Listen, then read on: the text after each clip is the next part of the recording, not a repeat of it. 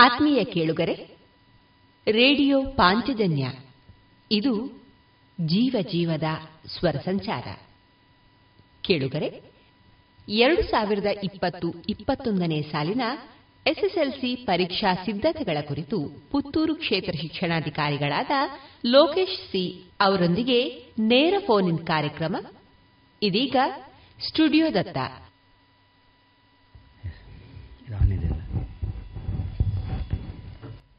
Radio Panchajanya ಕೇಳುಗರಿಗೆ ನೇರ phone in ಕಾರ್ಯಕ್ರಮಕ್ಕೆ ಆಧಾರದ ಸ್ವಾಗತ. ಇವತ್ತಿನ ವಿಷಯ ಎಸ್ಎಸ್ಎಲ್ಸಿ ಪರೀಕ್ಷಾ ಸಿದ್ಧತೆ ಭಾಗವಹಿಸುವವರು ಪುತ್ತೂರು ಕ್ಷೇತ್ರ ಶಿಕ್ಷಣಾಧಿಕಾರಿಗಳಾದ ಶ್ರೀ ಲೋಕೇಶ್ ರವರು, ಶ್ರೀ ದಿವಾಕರ್ ಆಚಾರ್ಯ ಉಪಪ್ರಾಂಶುಪಾಲರು ಹಾಗೂ ಪದವಿ ಪೂರ್ವ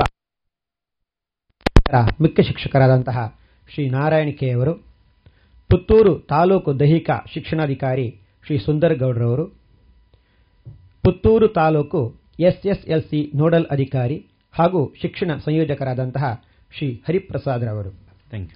ಆತ್ಮೀಯ ಕೇಳುಗರೆ ತಾವು ಪ್ರಶ್ನೆ ಕೇಳಲು ಕರೆ ಮಾಡಬೇಕಾದ ನಮ್ಮ ದೂರವಾಣಿ ಸಂಖ್ಯೆ ಸೊನ್ನೆ ಎಂಟು ಎರಡು ಐದು ಒಂದು ಎರಡು ಒಂಬತ್ತು ಎಂಟು ನಾಲ್ಕು ಒಂಬತ್ತು ಒಂಬತ್ತು. ಮತ್ತೊಮ್ಮೆ ನಮ್ಮ ದೂರವಾಣಿ ಸಂಖ್ಯೆ ಸೊನ್ನೆ ಎಂಟು ಎರಡು ಐದು ಒಂದು ಎರಡು, ಒಂಬತ್ತು, ಎಂಟು, ನಾಲ್ಕು, ಒಂಬತ್ತು ಒಂಬತ್ತು. ಆತ್ಮೀಯ ಕೇಳುಗರೆ, ತಮ್ಮ ಪ್ರಶ್ನೆ ನೇರವಾಗಿರಲಿ ಮತ್ತು ಚುಟುಕಾಗಿರಲಿ. ತಮ್ಮ ಪ್ರಶ್ನೆಗಳಿಗೆ ಈ ಮೇಲೆ ಹೇಳಿದಂತಹ ನಮ್ಮ ಶಿಕ್ಷಣ ಸಂಯೋಜಕರು ಹಾಗೂ ಪುತ್ತೂರು ಕ್ಷೇತ್ರ ಶಿಕ್ಷಣಾಧಿಕಾರಿಗಳು ತಮ್ಮ ಪ್ರಶ್ನೆಗೆ ಉತ್ತರಗಳನ್ನು ನೀಡಲಿಕ್ಕಿದ್ದಾರೆ. ಸರ್, ಈಗ ನಾವೆಲ್ಲ ಎಸ್ ಎಸ್ ಎಲ್ ಸಿ ಪರೀಕ್ಷಾ ಸಿದ್ಧತೆ ಅಂತ ನಾವು ಮುಖ ಮಾಡಿ ನಿಂತಿದ್ದೇವೆ. ಈ ವರ್ಷದ ನಮ್ಮ ಎಸ್ ಎಸ್ ಎಲ್ ಸಿ ಹೇಳುವಂಥದ್ದು ಒಂದು ವಿಶೇಷವಾದ ಬ್ಯಾಚ್ ಅಂತ ನಾವು ಹೇಳ್ಬೋದು. ಒಟ್ಟು ನಮ್ಮ ಪರೀಕ್ಷೆಗಳನ್ನು ಮೂರು ರೀತಿಯ ವಿಭಾಗ ಮಾಡಬಹುದ ಏನ? ಒಂದು ಕೊರೋನಾ ಪೂರ್ವ, ಇಂದು ಕೊರೋನಾ ಸಂದರ್ಭ, ಇನ್ನೊಂದು ಕೊರೋನಾ ಉತ್ತರ. ಕೊರೋನಾದ ಮುಂದಿನದು ಮಾಮೂಲು ಯಥ ಪ್ರಕಾರವಾಗಿ ನಮ್ಮ ಪರೀಕ್ಷೆಗಳು ನಡೆದಿದೆ. ಕೊರೋನಾ ಸಮಯದಲ್ಲಿ ವಿದ್ಯಾರ್ಥಿಗಳಿಗೆ ಪಾಠ ಪ್ರವಚನಗಳಾಗಿತ್ತು. ಆದರೆ ಪರೀಕ್ಷೆಯನ್ನು ಮಾತ್ರ ಎದುರಿಸಲಿಕ್ಕೆ ಅವರು ರೆಡಿಯಾಗಿದ್ದರು ಸಿದ್ಧತೆ ಬಗ್ಗೆ ಮಾತ್ರ ನಾವು ನಮ್ಮ ಕೇಳುಗರಿಗೆ ನಾವು ಈ ಹಿಂದೆ ಹೇಳಿದ್ದೇವೆ ನಾವು. ಆದರೆ ಈಗಿನ ಪರಿಸ್ಥಿತಿ ಸ್ವಲ್ಪ ಬದಲಾವಣೆ ಆಗಿದೆ. ಪರೀಕ್ಷೆ ಹತ್ತಿರ ಬರ್ತಾ ಇದೆ. ಆದರೆ ವಿದ್ಯಾರ್ಥಿಗಳಿಗೆ ಬೇರೆ ಬೇರೆ ವಿಭಾಗಗಳಲ್ಲಿ ನಮ್ಮ ಪಾಠ ಪ್ರವಚನಗಳು ನಡೆದಿದೆ. ಅದು ಎಷ್ಟು ಪರಿಣಾಮಕಾರಿಯಾಗಿದೆ ಹೇಳುವಂಥದ್ದು ಸಮಾಜ ನಿರ್ಧಾರ ಮಾಡಬೇಕು. ಆದರೆ ಶಿಕ್ಷಣ ಇಲಾಖೆ ಇದರ ಬಗ್ಗೆ ಒಂದು ಉತ್ತಮವಾದಂತಹ ಒಂದು ಸಿದ್ಧತೆಯನ್ನು ಮಾಡಬೇಕು ಹೇಳುವ ದೃಷ್ಟಿಕೋನದಿಂದ ಪುತ್ತೂರು ತಾಲೂಕು ವಿಶೇಷವಾಗಿ ನಮ್ಮ ಪುತ್ತೂರು ತಾಲೂಕಲ್ಲಿ ನಿಮ್ಮ ನೇತೃತ್ವದಲ್ಲಿ ತಯಾರಿಗಳು ತುಂಬ ನಡೀತಾ ಇದೆ. ಇದೆಲ್ಲ ನಮ್ಮ ಮಾಧ್ಯಮಗಳಲ್ಲಿ ಇವತ್ತೆಲ್ಲ ಗೊತ್ತಾಗಿದೆ. ಆ ದೃಷ್ಟಿಕೋನದಿಂದ ಇವತ್ತು ನಮ್ಮ ಪಾಂಚಜನ್ಯಕ್ಕೂ ತಾವು ಇದರ ಬಗ್ಗೆ ಮಾಹಿತಿಯನ್ನು ನೀಡಲಿಕ್ಕೆ ಇಲ್ಲಿ ಬಂದಿದ್ದೀರಿ. ಸರ್, ಇದರ ಬಗ್ಗೆ ಸಂಬಂಧಪಟ್ಟ ಹಾಗೆ ಇಲಾಖೆಯಿಂದ ಯಾವ ರೀತಿಯ ನಮ್ಮ ತಯಾರಿಗಳು ನಡೀತಾ ಉಂಟು ಅಂತ ನಮ್ಮ ಕೇಳುಗರಿಗೆ ತಾವು ಹೇಳ್ಬೋದು ಸರ್? ಎಲ್ಲರಿಗೂ ನಮಸ್ಕಾರ, ಪಾಂಚಜನ್ಯ ಕೇಳುಗರೆ. ಹಾಗೆ ನಮ್ಮ ಪೋಷಕರೇ ಹಾಗೆಲ್ಲ ನಮ್ಮೆಲ್ಲ ವಿದ್ಯಾರ್ಥಿಗಳೇ, ಎಲ್ಲ ಶಿಕ್ಷಕ ಬಂಧುಗಳೇ, ಈಗಾಗಲೇ ತಮಗೆಲ್ರಿಗೂ ತಿಳಿದಿರೋ ಹಾಗೆ ಕಳೆದ ಶೈಕ್ಷಣಿಕ ವರ್ಷದಲ್ಲಿ ಕೊರೋನಾ ಪರಿಸ್ಥಿತಿಯಲ್ಲಿ ಪರೀಕ್ಷೆಯನ್ನು ಎದುರಿಸುವುದು ಹೇಗೆ, ಪರೀಕ್ಷೆಗೆ ಹಾಜರಾಗುವುದು ಹೇಗೆ, ಇತ್ಯಾದಿ ಬಗ್ಗೆ ಪೋಷಕರು, ವಿದ್ಯಾರ್ಥಿಗಳಲ್ಲೆಲ್ಲ ಸಾಕಷ್ಟು ಆತಂಕ ಇದ್ದದನ್ನು ಎಲ್ಲರೂ ಗೊತ್ತಿದೆ ಎಲ್ಲರಿಗೂ.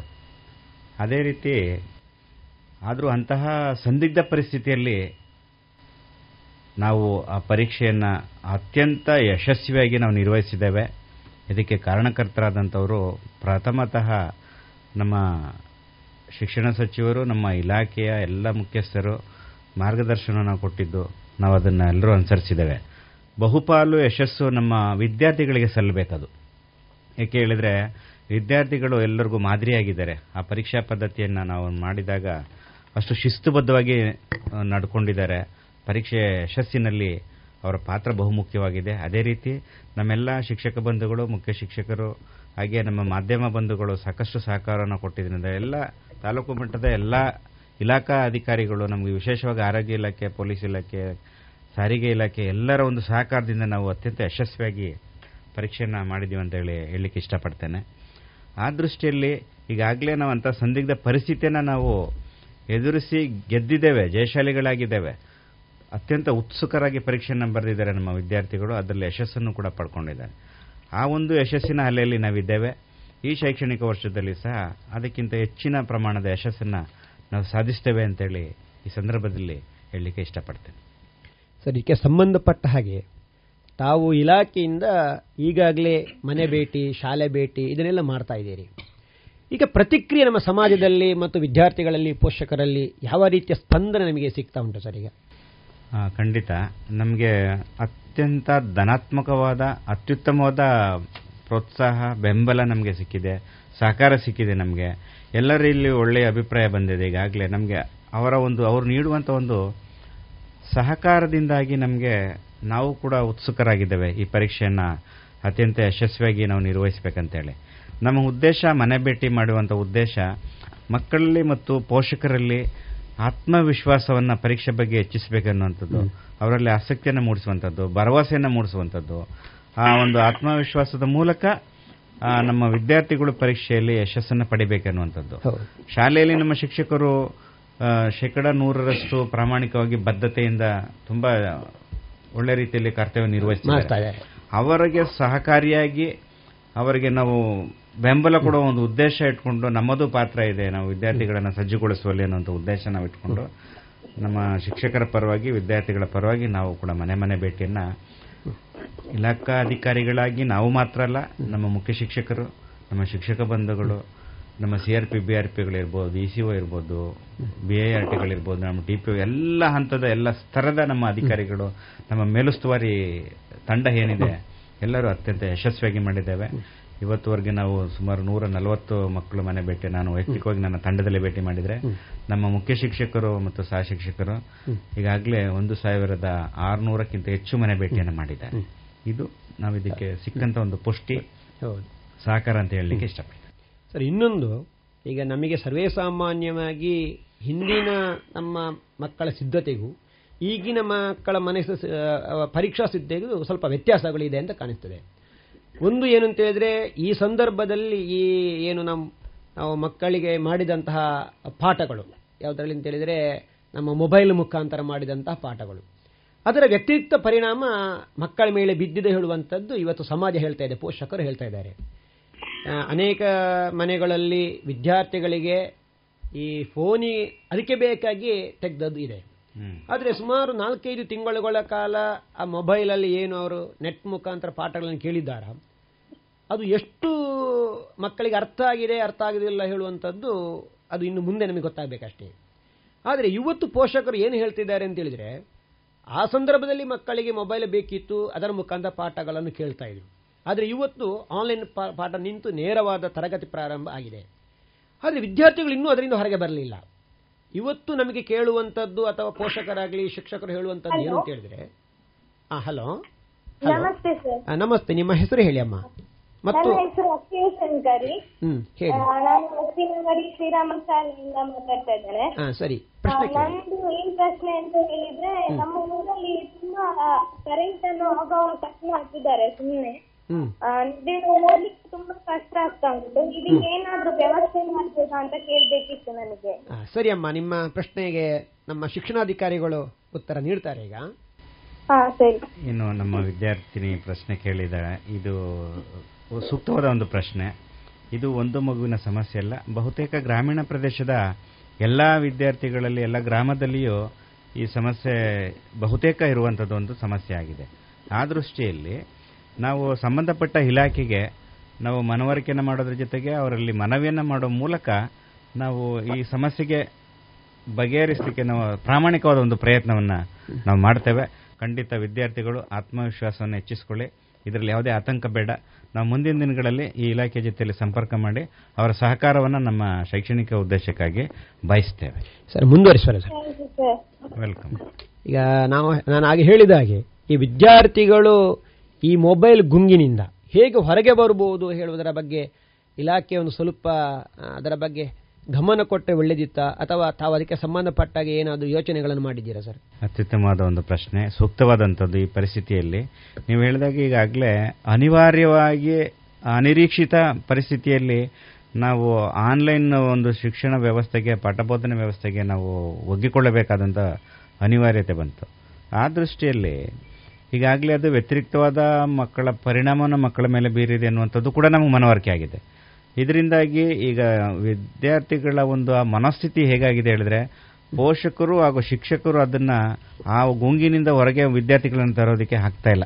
ಇಂಥ ಪರಿಸ್ಥಿತಿಯಲ್ಲಿ ಸಾಕಷ್ಟು ಅವ್ಯವಸ್ಥೆ ಆಗಿದೆ, ವ್ಯತಿರಿಕ್ತ ಪರಿಣಾಮ ಆಗಿದೆ, ಮಾನಸಿಕವಾಗಿ ಪರಿಣಾಮ ಬೀರಿದೆ. ಹಾಗಾಗಿ ಈಗಾಗಲೇ ನಾವು ಸಾಕಷ್ಟು ವಿದ್ಯಾರ್ಥಿಗಳನ್ನು ನಮ್ಮ ಶಿಕ್ಷಕ ಮಿತ್ರರು ಬಂಧುಗಳು ಈಗಾಗಲೇ ವಿದ್ಯಾರ್ಥಿಗಳನ್ನ ಕೌನ್ಸಿಲಿಂಗಿಗೆ ಒಳಪಡಿಸಿದ್ದಾರೆ. ಒಳಪಡಿಸುವಂತ ಪರಿಸ್ಥಿತಿ ನಾವು ನೋಡಿದ್ದೇವೆ. ಸಾಕಷ್ಟು ವಿದ್ಯಾರ್ಥಿಗಳನ್ನು ನಾವು ನೋಡಿದ್ದೇವೆ. ಮನೆ ಭೇಟಿ ನೀಡಿದಂಥ ಸಂದರ್ಭದಲ್ಲಿ ನಾನು ಕೂಡ ಗಮನಿಸಿದ್ದೇನೆ ವಿದ್ಯಾರ್ಥಿಗಳ ಮನಸ್ಥಿತಿಯನ್ನು ಗಮನಿಸಿದ್ದೇನೆ. ಹಾಗಾಗಿ ಅವರಿಗೆ ಖುದ್ದು ನಾವು ಸಹ ಅವ್ರಿಗೆ ಆದಷ್ಟು ಮನವರಿಕೆ ಮಾಡಿ ಆ ಮಕ್ಕಳ ಮನಸ್ಸನ್ನು ನಾವು ಪರಿವರ್ತನೆ ಮಾಡಿ ಶಾಲೆಗೆ ಕರೆತಂದಂಥ ಉದಾಹರಣೆಗಳಿದೆ. ಮುಂದಿನ ದಿನಗಳಲ್ಲಿ ಏನಾದರೂ ಅನಿವಾರ್ಯವಾಗಿ ಆನ್ಲೈನ್ ಕ್ಲಾಸ್ ಬಂದಂಥ ಪರಿಸ್ಥಿತಿ ಬಂದರೆ ನೂರಕ್ಕೆ ನೂರಷ್ಟು ನಾವು ಅದನ್ನು ನಿಲ್ಲಿಸ್ತೇವೆ. ಅದಕ್ಕೆ ವ್ಯತಿರಿಕ್ತವಾಗಿ ಅದಕ್ಕೆ ಪರ್ಯಾಯವಾಗಿ ನಾವೇನು ವಿದ್ಯಾಗಮದಲ್ಲಿ ಆಕ್ಟಿವಿಟೀಸ್ ಶೀಟ್ ಕೊಟ್ಟು ನಾವೆಲ್ಲ ಮಾಡಿದ್ದೇವೆ ಆ ಒಂದು ಪದ್ಧತಿಯನ್ನು ಜಾರಿಗೆ ತರುವ ಒಂದು ಆಲೋಚನೆ ಇದೆ. ಇಲ್ಲಿವರೆಗೆ ಆಗಿರುವಂತ ಈ ಒಂದು ಏನು ವ್ಯತಿರಿಕ್ತ ಪರಿಣಾಮ ಬೀರಿದೆ ಅದನ್ನ ಆದಷ್ಟು ಹಂತ ಹಂತವಾಗಿ ನಾವೀಗಾಗಲೇ. ಪರಿಹಾರ ಕಂಡುಕೊಂಡಿದ್ದೇವೆ. ನಮ್ಮ ಶಿಕ್ಷಕರು ಅದರಲ್ಲಿ ಯಶಸ್ವಿಯಾಗಿದ್ದಾರೆ.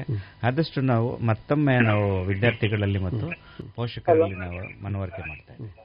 ಸರ್ ಇನ್ನೊಂದು ನಮ್ಮ ವಿದ್- ವಿದ್ಯಾಗಮ ಇರ್ಬೋದು. ಹಲೋ.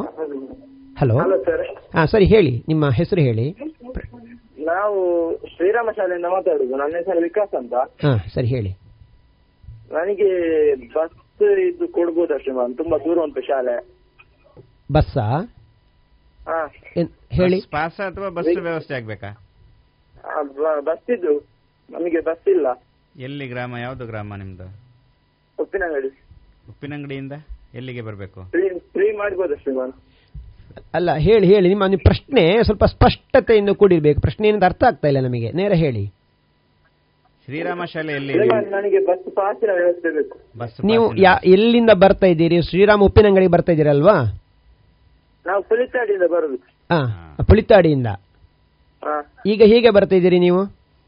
ಬಸ್ ಪುಳಿತಾಡಿ ಅಲ್ಲಿ ಬಸ್ ನಮಗೆ ಸರಿ ಸ್ಟಾಪ್ ಸಿಗುದಿಲ್ಲ. ಹಾ ಹಾ. ಈಗ ನೀವು ಡೈಲಿ ಹಣ ಕೊಟ್ಟು ಬರ್ತಾ ಇದ್ದೀರಿ?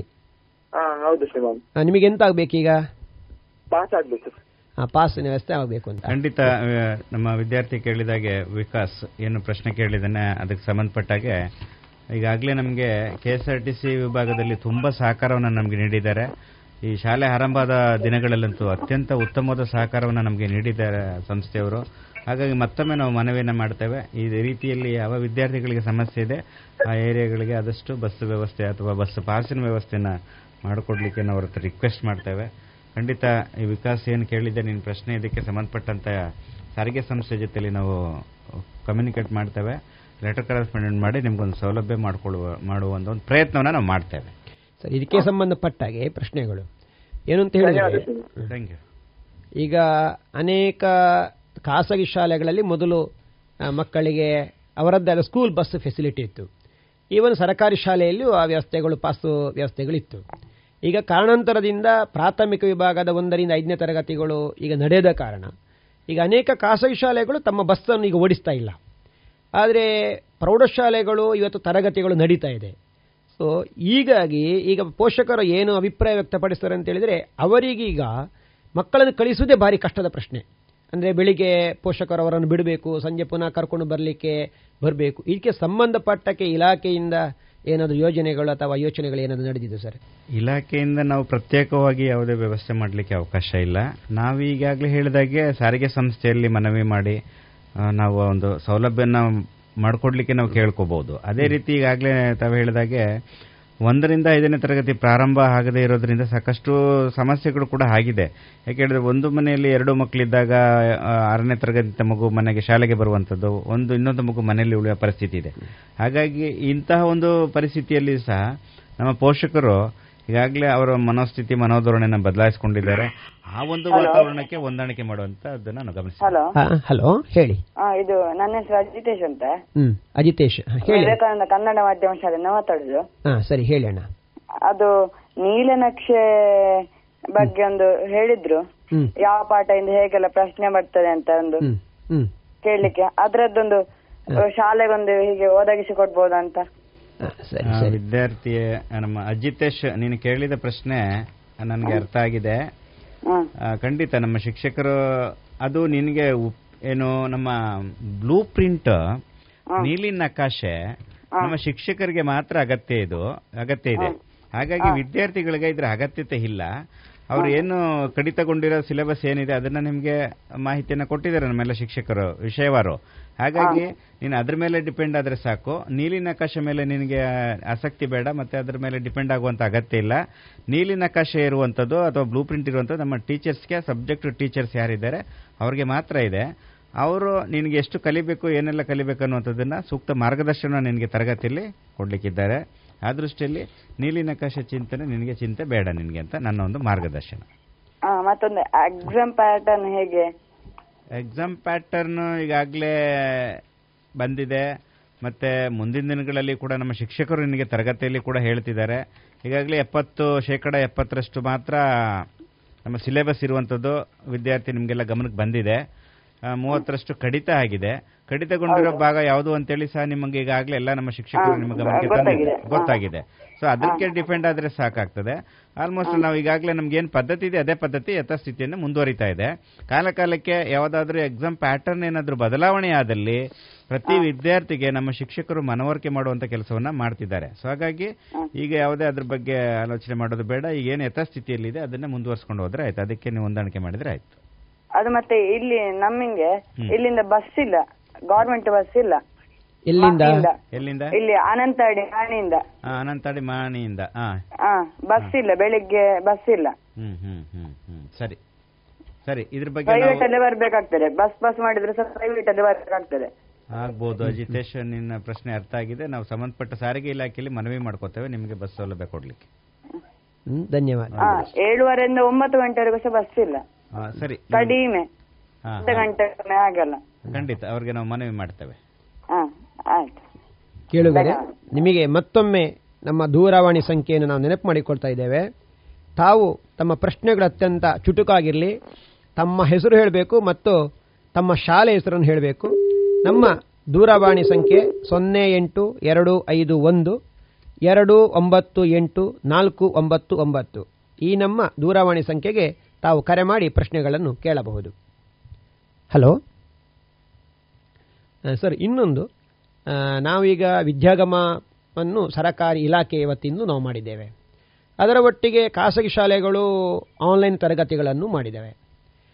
ಆದರೆ ಈಗ ಬರುವಂಥದ್ದು ಏನು ಅಂತ ಹೇಳಿದರೆ, ಅದರಲ್ಲಿ ನಾವು ಒಟ್ಟು ಸರ್ವೆಯನ್ನು ಮಾಡಿದಾಗ ಶೇಕಡ ಹತ್ತರಷ್ಟು ವಿದ್ಯಾರ್ಥಿಗಳು ಅದನ್ನು ನೋಡಿದ್ದಾರೆ ಅಥವಾ ಪಾಠವನ್ನು ಅಧ್ಯಯನ ಮಾಡಿದ್ದಾರೆ. ಅದು ಕಾರಣಗಳು ಸುಮಾರು ಇರ್ಬೋದು. ಕೆಲವೊಂದು ಕಡೆಗಳಲ್ಲಿ ಅವರಿಗೆ ನೆಟ್ವರ್ಕ್ ಪ್ರಾಬ್ಲಮ್ ಇರ್ಬೋದು ವಿದ್ಯಾಗಮಕ್ಕೆ ಬಾರದೇ ಇರಬಹುದು ಈ ಥರದ ಗೊಂದಲ ಮಧ್ಯದಲ್ಲಿ. ಈಗ ಮತ್ತೊಮ್ಮೆ ನಮ್ಮ ಆ ಶಾಲೆಗಳಲ್ಲಿ ಆದಂಥ ಪಾಠಗಳನ್ನು ಮಾಡಬೇಕಾಗ್ತದ? ಅಥವಾ ಅದನ್ನು ಬಿಟ್ಟು ಉಳಿದ ಪಾಠಗಳನ್ನು ನಮ್ಮ ಶಿಕ್ಷಕರು ಮಾಡಿದರೆ ಸಾಕಾಗ್ತದೆ? ನಮಸ್ತೆ ಸರ್. ನಮಸ್ತೆ ಹೇಳಿ ಅಮ್ಮ. ನಾನು Shruthika Shri Gajanana English medium school ಶ್ರಮಂಗಲದಿಂದ ಹೇಳಿ. ಮ್ಯಾಥಮೆಟಿಕ್ಸ್ ಅಲ್ಲಿ ಪ್ರಾಬ್ಲಮ್ ಸಾಲ್ವ್ ಮಾಡುವ ಸ್ಟೆಪ್ಸ್ ನಮ್ಮದು ಒಂದು ರೀತಿ ಇರ್ತದೆ. ಆದ್ರೆ ಕೀ ಆನ್ಸರ್ ಅಲ್ಲಿ ಬೇರೆ ರೀತಿ ಇದ್ರೆ ಮಾರ್ಕ್ಸ್ ಅಲ್ಲಿ ಏನಾದ್ರೂ ವ್ಯತ್ಯಾಸ ಆಗ್ಬೋದಾ ಸರ್ ಉತ್ತರ ಕೊಡ್ತಾರೆ ನಿಮಗೀಗ ಈಗ.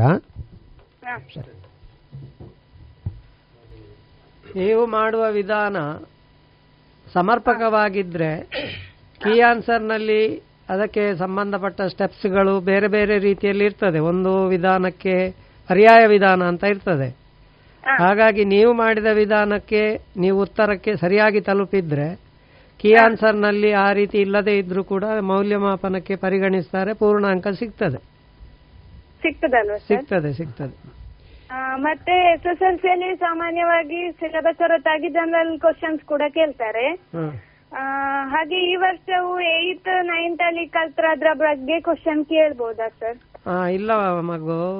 ಈ ಸಲ ಅದಕ್ಕೆ ಒಂದು ವಿನ್ಯಾಸ ಅಂತ ಕೊಟ್ಟಿದ್ದಾರೆ. ಈಗಾಗಲೇ ಎಸ್ ಎಸ್ ಎಲ್ ಸಿ ಬೋರ್ಡಿಂದ ಒಂದು ಮಾದರಿ ಪ್ರಶ್ನೆ ಪತ್ರಿಕೆ ಕೋರ್ ಸಬ್ಜೆಕ್ಟ್ ಅಲ್ಲಿ ಈಗಾಗಲೇ ಬಿಡುಗಡೆ ಆಗಿದೆ.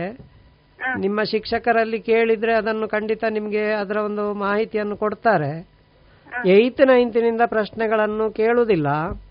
ಆದರೆ ಮುಖ್ಯವಾಗಿ ನೀವು ಒಂದು ಗಮನಿಸಬೇಕು ಎಲ್ಲ ವಿಷಯಗಳ ಪಠ್ಯಪುಸ್ತಕದ ಅಂಶಗಳನ್ನು ಕೈಬಿಟ್ಟ ಅಂಶಗಳನ್ನು ಹೊರತುಪಡಿಸಿ ಎಲ್ಲ ಅಂಶಗಳನ್ನು ಒಂದು ಒಂದು ಬಾರಿ ಎರಡು ಬಾರಿ ಪೂರ್ಣವಾಗಿ ಓದಿಕೊಳ್ಬೇಕು. ಆಗ ಯಾವ ಪ್ರಶ್ನೆಗಳನ್ನು ಬಂದರೂ ನೀವು ಉತ್ತರಿಸಲಿಕ್ಕೆ ನಿಮಗೆ ಧೈರ್ಯ ಬರ್ತದೆ. ಹಾ. ನೋಟ್ಸ್ ಮಾತ್ರ ಅಲ್ಲ ಪಠ್ಯ ಪುಸ್ತಕವನ್ನು ಓದಿದ್ ಓದದೇ ಇದ್ದಾಗ ನಿನ್ಗೆ ಆ ಪ್ರಶ್ನೆ ಬರ್ಬೋದು. ಬಂದಾಗ ನಿನ್ಗೆ ಹೇಗಾಗ್ತದೆ ಹೇಳಿದ್ರೆ, ಓ, ಇದು ಟೆಕ್ಸ್ಟ್ ಬುಕ್ ನಮಗೆ ನೋಟ್ಸ್ ಅಲ್ಲಿ ಬರೆಸ್ತಿಲ್ಲ ಅನ್ನುವಂಥದ್ದು ಗೊಂದಲ ಆಗ್ತದೆ. ಆ ದೃಷ್ಟಿಯಲ್ಲಿ, ವಿದ್ಯಾರ್ಥಿಗಳೇ ನೀವೆಲ್ಲರೂ ಕಡ್ಡಾಯವಾಗಿ ಒಂದು, ಎರಡು ಅಥವಾ ಮೂರು ಬಾರಿಯಲ್ಲಿ, ಮೂರು ಸಲ ಟೆಕ್ಸ್ಟ್ ಬುಕ್ ಅನ್ನ ಕಡ್ಡಾಯವಾಗಿ ಎಲ್ಲ ಟೆಕ್ಸ್ಟ್ ಬುಕ್ ಅನ್ನ ನೀವು ಓದುವುದು ಸೂಕ್ತ. ಆ ಸಂದರ್ಭದಲ್ಲಿ ಯಾವುದೇ ಪ್ರಶ್ನೆ ಬಂದರೂ ಟ್ವಿಸ್ಟ್ ಇರ್ಬೋದು ಅಥವಾ ಅಪ್ಲಿಕಬಲ್ ಇರ್ಬೋದು ಅಥವಾ ಅನ್ಎಕ್ಸ್ಪೆಕ್ಟೆಡ್ ಅಂತ ಹೇಳಿದ್ರೆ ನೋಟ್ಸ್ ಅಲ್ಲಿ ಇಲ್ಲದ ಪ್ರಶ್ನೆ ಬಂದರೂ ಸಹ ನೀವು ಅದನ್ನ ಅದನ್ನ ಉತ್ತರಿಸುವಂತ ಸಾಮರ್ಥ್ಯ ನಿಮಗೆ ಬರ್ತದೆ. ಆ ದೃಷ್ಟಿಯಲ್ಲಿ ಕಡ್ಡಾಯವಾಗಿ ಟೆಕ್ಸ್ಟ್ ಬುಕ್ ಅನ್ನು ರೆಫರ್ ಮಾಡಿ. ಸಾಮಾನ್ಯವಾಗಿ ವಿಜ್ಞಾನದಲ್ಲಿ ಅನ್ವಯದ ಪ್ರಶ್ನೆಗಳನ್ನು ಉತ್ತರಿಸುವಾಗ ಕೆಲ ವಿದ್ಯಾರ್ಥಿಗಳು ಇದು ಪಾಠದಲ್ಲಿ ಇಲ್ಲ ಎನ್ನುವಂಥ ಒಂದು ಅಂಶ ಕೇಳಿ ಬರ್ತದೆ. ಆದರೆ ಅದು ಇರ್ತದೆ. ನೀವು ಅದನ್ನು ಸ್ವಲ್ಪ ಅರ್ಥ ಮಾಡಿಕೊಂಡ್ರೆ ಅದಕ್ಕೆ ಉತ್ತರ ಬರೀಲಿಕ್ಕೆ ಆಗ್ತದೆ ಅನ್ವಯಿಕ ಪ್ರಶ್ನೆಗಳು ಅಂತ ಹೇಳ್ತೇವೆ. ಅಪ್ಲಿಕೇಶನ್ ಲೆವೆಲ್ ಅಂತ ಈಗ ಸರ್ ಹೇಳಿದ್ರಲ್ಲ. ಅದಕ್ಕೆ ಬೇಕಾಗಿ ನೀವು ನಿಮ್ಮ ಪಾಠದಲ್ಲಿರುವ ನೋಟ್ಸಿನಲ್ಲಿರುವ ಪ್ರಶ್ನೆ ಪತ್ರಿಕೆಯಲ್ಲಿರುವ ಎಲ್ಲ ಪ್ರಶ್ನೆಗಳನ್ನು ಚೆನ್ನಾಗಿ ವಿಶ್ಲೇಷಣೆ ಮಾಡಿದರೆ ಯಾವುದೇ ಪ್ರಶ್ನೆಗಳನ್ನು ಉತ್ತರಿಸಲಿಕ್ಕೆ ಆಗ್ತದೆ. ಧನ್ಯವಾದಗಳು. ಸರ್ ನಾವು ನಾನು ಆಗ ನಿಮಗೆ ಹೇಳಿದ ಹಾಗೆ ನಾವು ಮೊದಲು ಮಾಡಿದ ಪಾಠಗಳನ್ನು ನಮ್ಮ ಶಿಕ್ಷಕರು ಮತ್ತೊಮ್ಮೆ ಮಾಡುವ ಅನಿವಾರ್ಯತೆ ಬರ್ಬೋದಾ ಹೇಗೆ ಏನಿ ಅಂತ ಅಂತೇಳಿ. ಈಗ ಖಂಡಿತವಾಗಿ ಅದರ ಅನಿವಾರ್ಯತೆ ಇದೆ. ಯಾಕೆ ಹೇಳಿದ್ರೆ ನೀವು ನೀವು ಹೇಳಿದಾಗಲೇ ಸಾಕಷ್ಟು ವಿದ್ಯಾರ್ಥಿಗಳು ನೂರರಷ್ಟು ಅದಕ್ಕೆ ಕಾನ್ಸಂಟ್ರೇಟ್ ಮಾಡಿದ್ದಾರೆ ಅನ್ನುವಂಥದ್ದು ಭರವಸೆ ನಮಗೂ ಕೂಡ ನಂಬಿಕೆ ಇಲ್ಲ.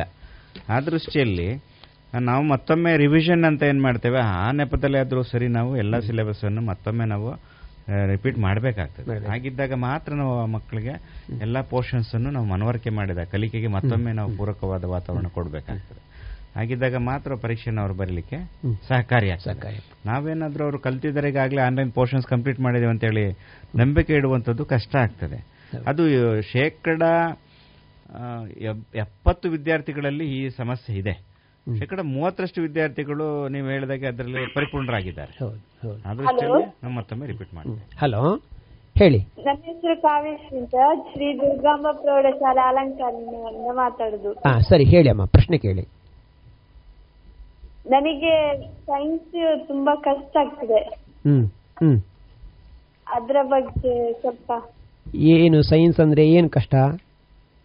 ಅದು ಸೈನ್ಸಿನಲ್ಲಿ ಕಡಿಮೆ ಮಾರ್ಕ್ ಎಲ್ಲ ಸಿಗುದು ಹಾ ಹಾ ಹಾ. ಸರಿ ಸರಿ. ಈಗ ಹೇಳ್ತಾರೆ ನಿಮಗೆ ಉತ್ತರ ಕೊಡ್ತಾರೆ ಈಗ. ಸರಿ ಹಾ. ನೋಡಮ್ಮ ಈ ಬಾರಿ ಹದಿನಾರು ಅಧ್ಯಾಯಗಳು ನಿಮಗೆ ವಿಜ್ಞಾನದಲ್ಲಿ ಪೂರ್ತಿಯಾಗಿ ಇತ್ತು ಮೊದಲು. ಈಗ ಎರಡು ಅಧ್ಯಾಯಗಳನ್ನು ಪೂರ್ತಿಯಾಗಿ ಕೈಬಿಟ್ಟಿದ್ದಾರೆ. ಆಯ್ತು. ಆಮೇಲೆ ಕೆಲವು ಪಾಠಗಳಲ್ಲಿ ಕೆಲವು ಅಂಶಗಳನ್ನು ಬಿಟ್ಟಿದ್ದಾರೆ. ಉದಾಹರಣೆಗೆ ಅಧ್ಯಾಯ ಎರಡರಲ್ಲಿ ಲವಣಗಳು ಈ ಅಂಶವನ್ನು ಓದಲಿಕ್ಕಿಲ್ಲ. ಈ ತರ ನಿಮ್ಗೆ ಈಗಾಗಲೇ ಅದನ್ನು ಶಿಕ್ಷಕರು ಹೇಳಿದ್ದಾರೆ. ಈಗ ನೀವು ಏನ್ ಮಾಡ್ಬೇಕಂದ್ರೆ ಎಫ್ ಎ ಒನ್ ಪರೀಕ್ಷೆ ಇತ್ತೀಚೆಗೆ ಆಯ್ತಲ್ಲ? ನಲವತ್ತು ಮಾರ್ಕಿನ ಪರೀಕ್ಷೆ ಆಗಿದೆ. ಎಷ್ಟು ಮಾರ್ಕ್ ಸಿಕ್ಕಿದೆ? ಏನಾದ್ರೂ ಮಾಹಿತಿ ಉಂಟಮ್ಮ? ಕಡಿಮೆ ಸಿಕ್ಕಿದೆ. ಎಷ್ಟು ಕಡಿಮೆ ಅಂದ್ರೆ? ಒಂಬತ್ತು ಮಾರ್ಕ್ ಸಿಕ್ಕಿದೆ. ಸರಿ.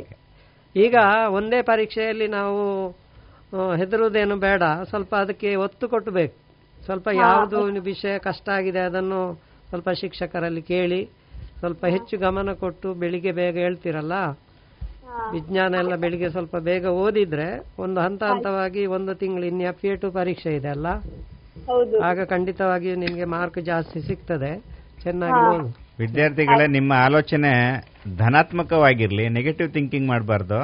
ನನಗೆ ಚೆನ್ನಾಗಿ ಬರಿತೇನೆ ಮಾರ್ಕ್ ಬರೋದಿಲ್ಲ ವ್ಯಾಲ್ಯೂಯೇಷನ್ ಮಾಡೋಕೆ ಏನು ವ್ಯತ್ಯಾಸ ಆಗ್ತದೆ? ಈಗೆಲ್ಲ ಇಂಥದ್ದೆಲ್ಲ ನೆಗೆಟಿವ್ ಥಿಂಕಿಂಗ್ ಅಂತ ಕರಿತೇವೆ. ಸೊ ಹಾಗಾಗಿ ನಾವು ಯಾವಾಗಲೂ ಪಾಸಿಟಿವ್ ಥಿಂಕಿಂಗ್ ಇರಲಿ ಆಶಾಭಾವನೆ ಇರಲಿ ನಿಮಗೆ. ಖಂಡಿತ ನೀವೆಲ್ಲರೂ ಸಕ್ಸಸ್ ಆಗ್ತೀರಾ. ಆಲ್ ದಿ ಬೆಸ್ಟ್ ಆಯ್ತು ಸರ್. ಆಯ್ತು ಸರ್. ಥ್ಯಾಂಕ್ ಯು ಧನ್ಯವಾದ ಧನ್ಯವಾದ. ಸರ್ ಇನ್ನೊಂದು ಈ ಸಲ ನಮಗೆ ಗೊತ್ತಿರುವ ಪ್ರಕಾರ ಮೊದಲಾದರೆ ಪೇರೆಂಟ್ಸಿಗೆ ಇದರ ಬಗ್ಗೆ ತುಂಬ ಯೋಚನೆ ಇರಲಿಲ್ಲ. ಈ ವರ್ಷ ಪೇರೆಂಟ್ಸ್ಗಳು ಇದರ ಬಗ್ಗೆ ಯೋಚನೆ ಮಾಡಲಿಕ್ಕೆ ಶುರು ಮಾಡಿದ್ದಾರೆ. ಕಾರಣ ಏನು ಅಂತ ಹೇಳಿದರೆ, ಇಷ್ಟರ ತನಕ ಇಷ್ಟು ಕಷ್ಟ ಪೇರೆಂಟ್ಸಿಗೆ ಆಗಿರಲಿಕ್ಕಿಲ್ಲ ಅಂತ ಅನಿಸ್ತದೆ, ಮಕ್ಕಳನ್ನು ಓದಿಸುವುದು ಹೇಗೆ ಅಂತ.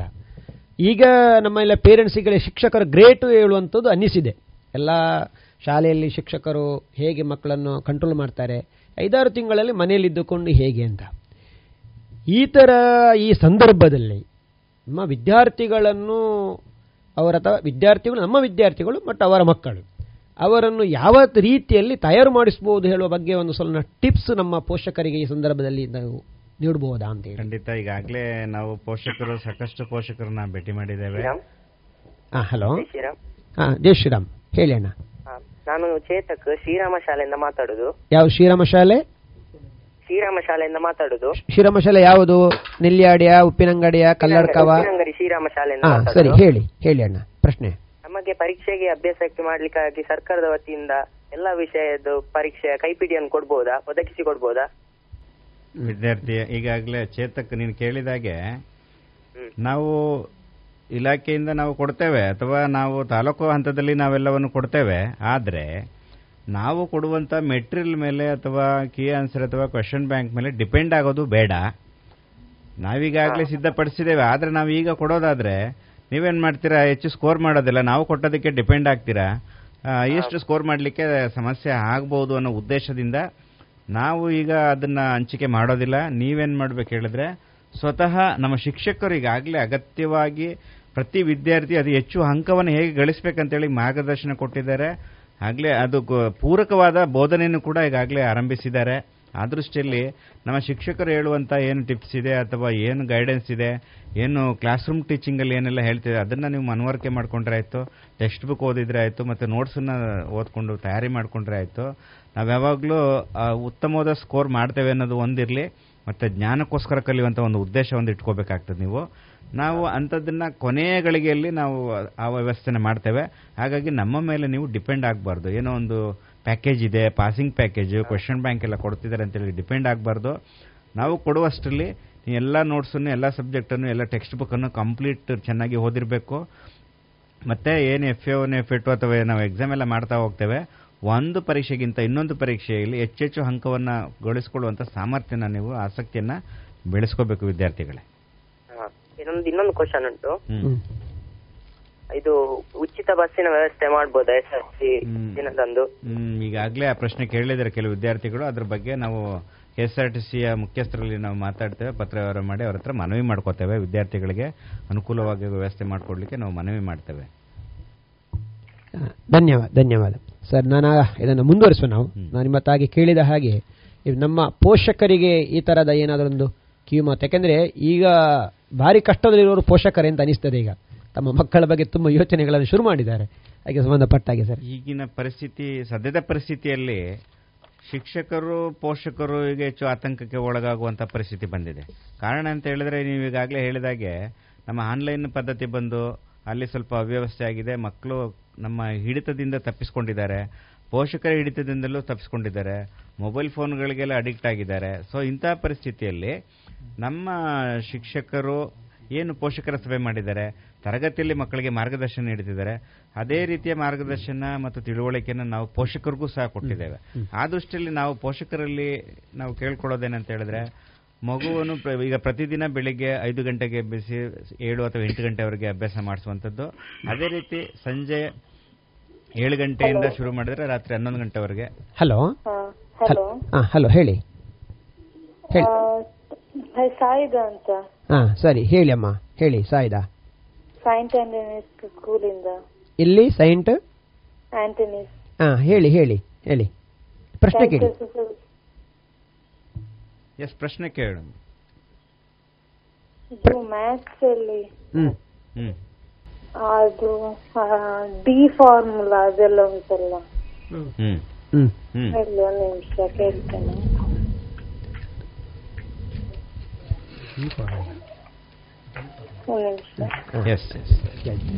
ಸರಿ ಸರಿ ಕೇಳಿ ಕೇಳಿ. ಹಾಂ. ನೋಡಿ ಹೇಳಿ. ಅದು ಸಂಖ್ಯಾಶಾಸ್ತ್ರದಲ್ಲಿ ಸರಾಸರಿ ಕಂಡುಹಿಡಿಯುವುದಾ? ಚಿತ್ರದಲ್ಲಿ ಎಲ್ ಎಂ ಹಲೋ? ಹಾ ಹಲೋ ಹಲೋ ಹೇಳಿ ಕೇಳ್ತಾರೆ ಕೇಳ್ತಾರೆ. ನೀವು ಪ್ರಶ್ನೆ ಕೇಳಿ. ಚಿತ್ರದಲ್ಲಿ ಎಲ್ ಎಂ ಸರ್ವಸಮ ಸಿ ಬಿ ಹ್ಮ್. ಮತ್ತು ಎನ್ ಎಲ್ ಸರ್ವಸಮ್ಮ ಸಿ ಬಿ ಆದರೆ ಎ ಎಂ ಭಾಗಿಸು A B is equal to A N ಭಾಗಿಸು ಎ ಬಿ ಅಂತ ಸಾಧಿಸಿರಿ ರೇಖಾಗಣಿತದಲ್ಲಿ ಯಾವ ಚಾಪ್ಟರ್ ಅದು?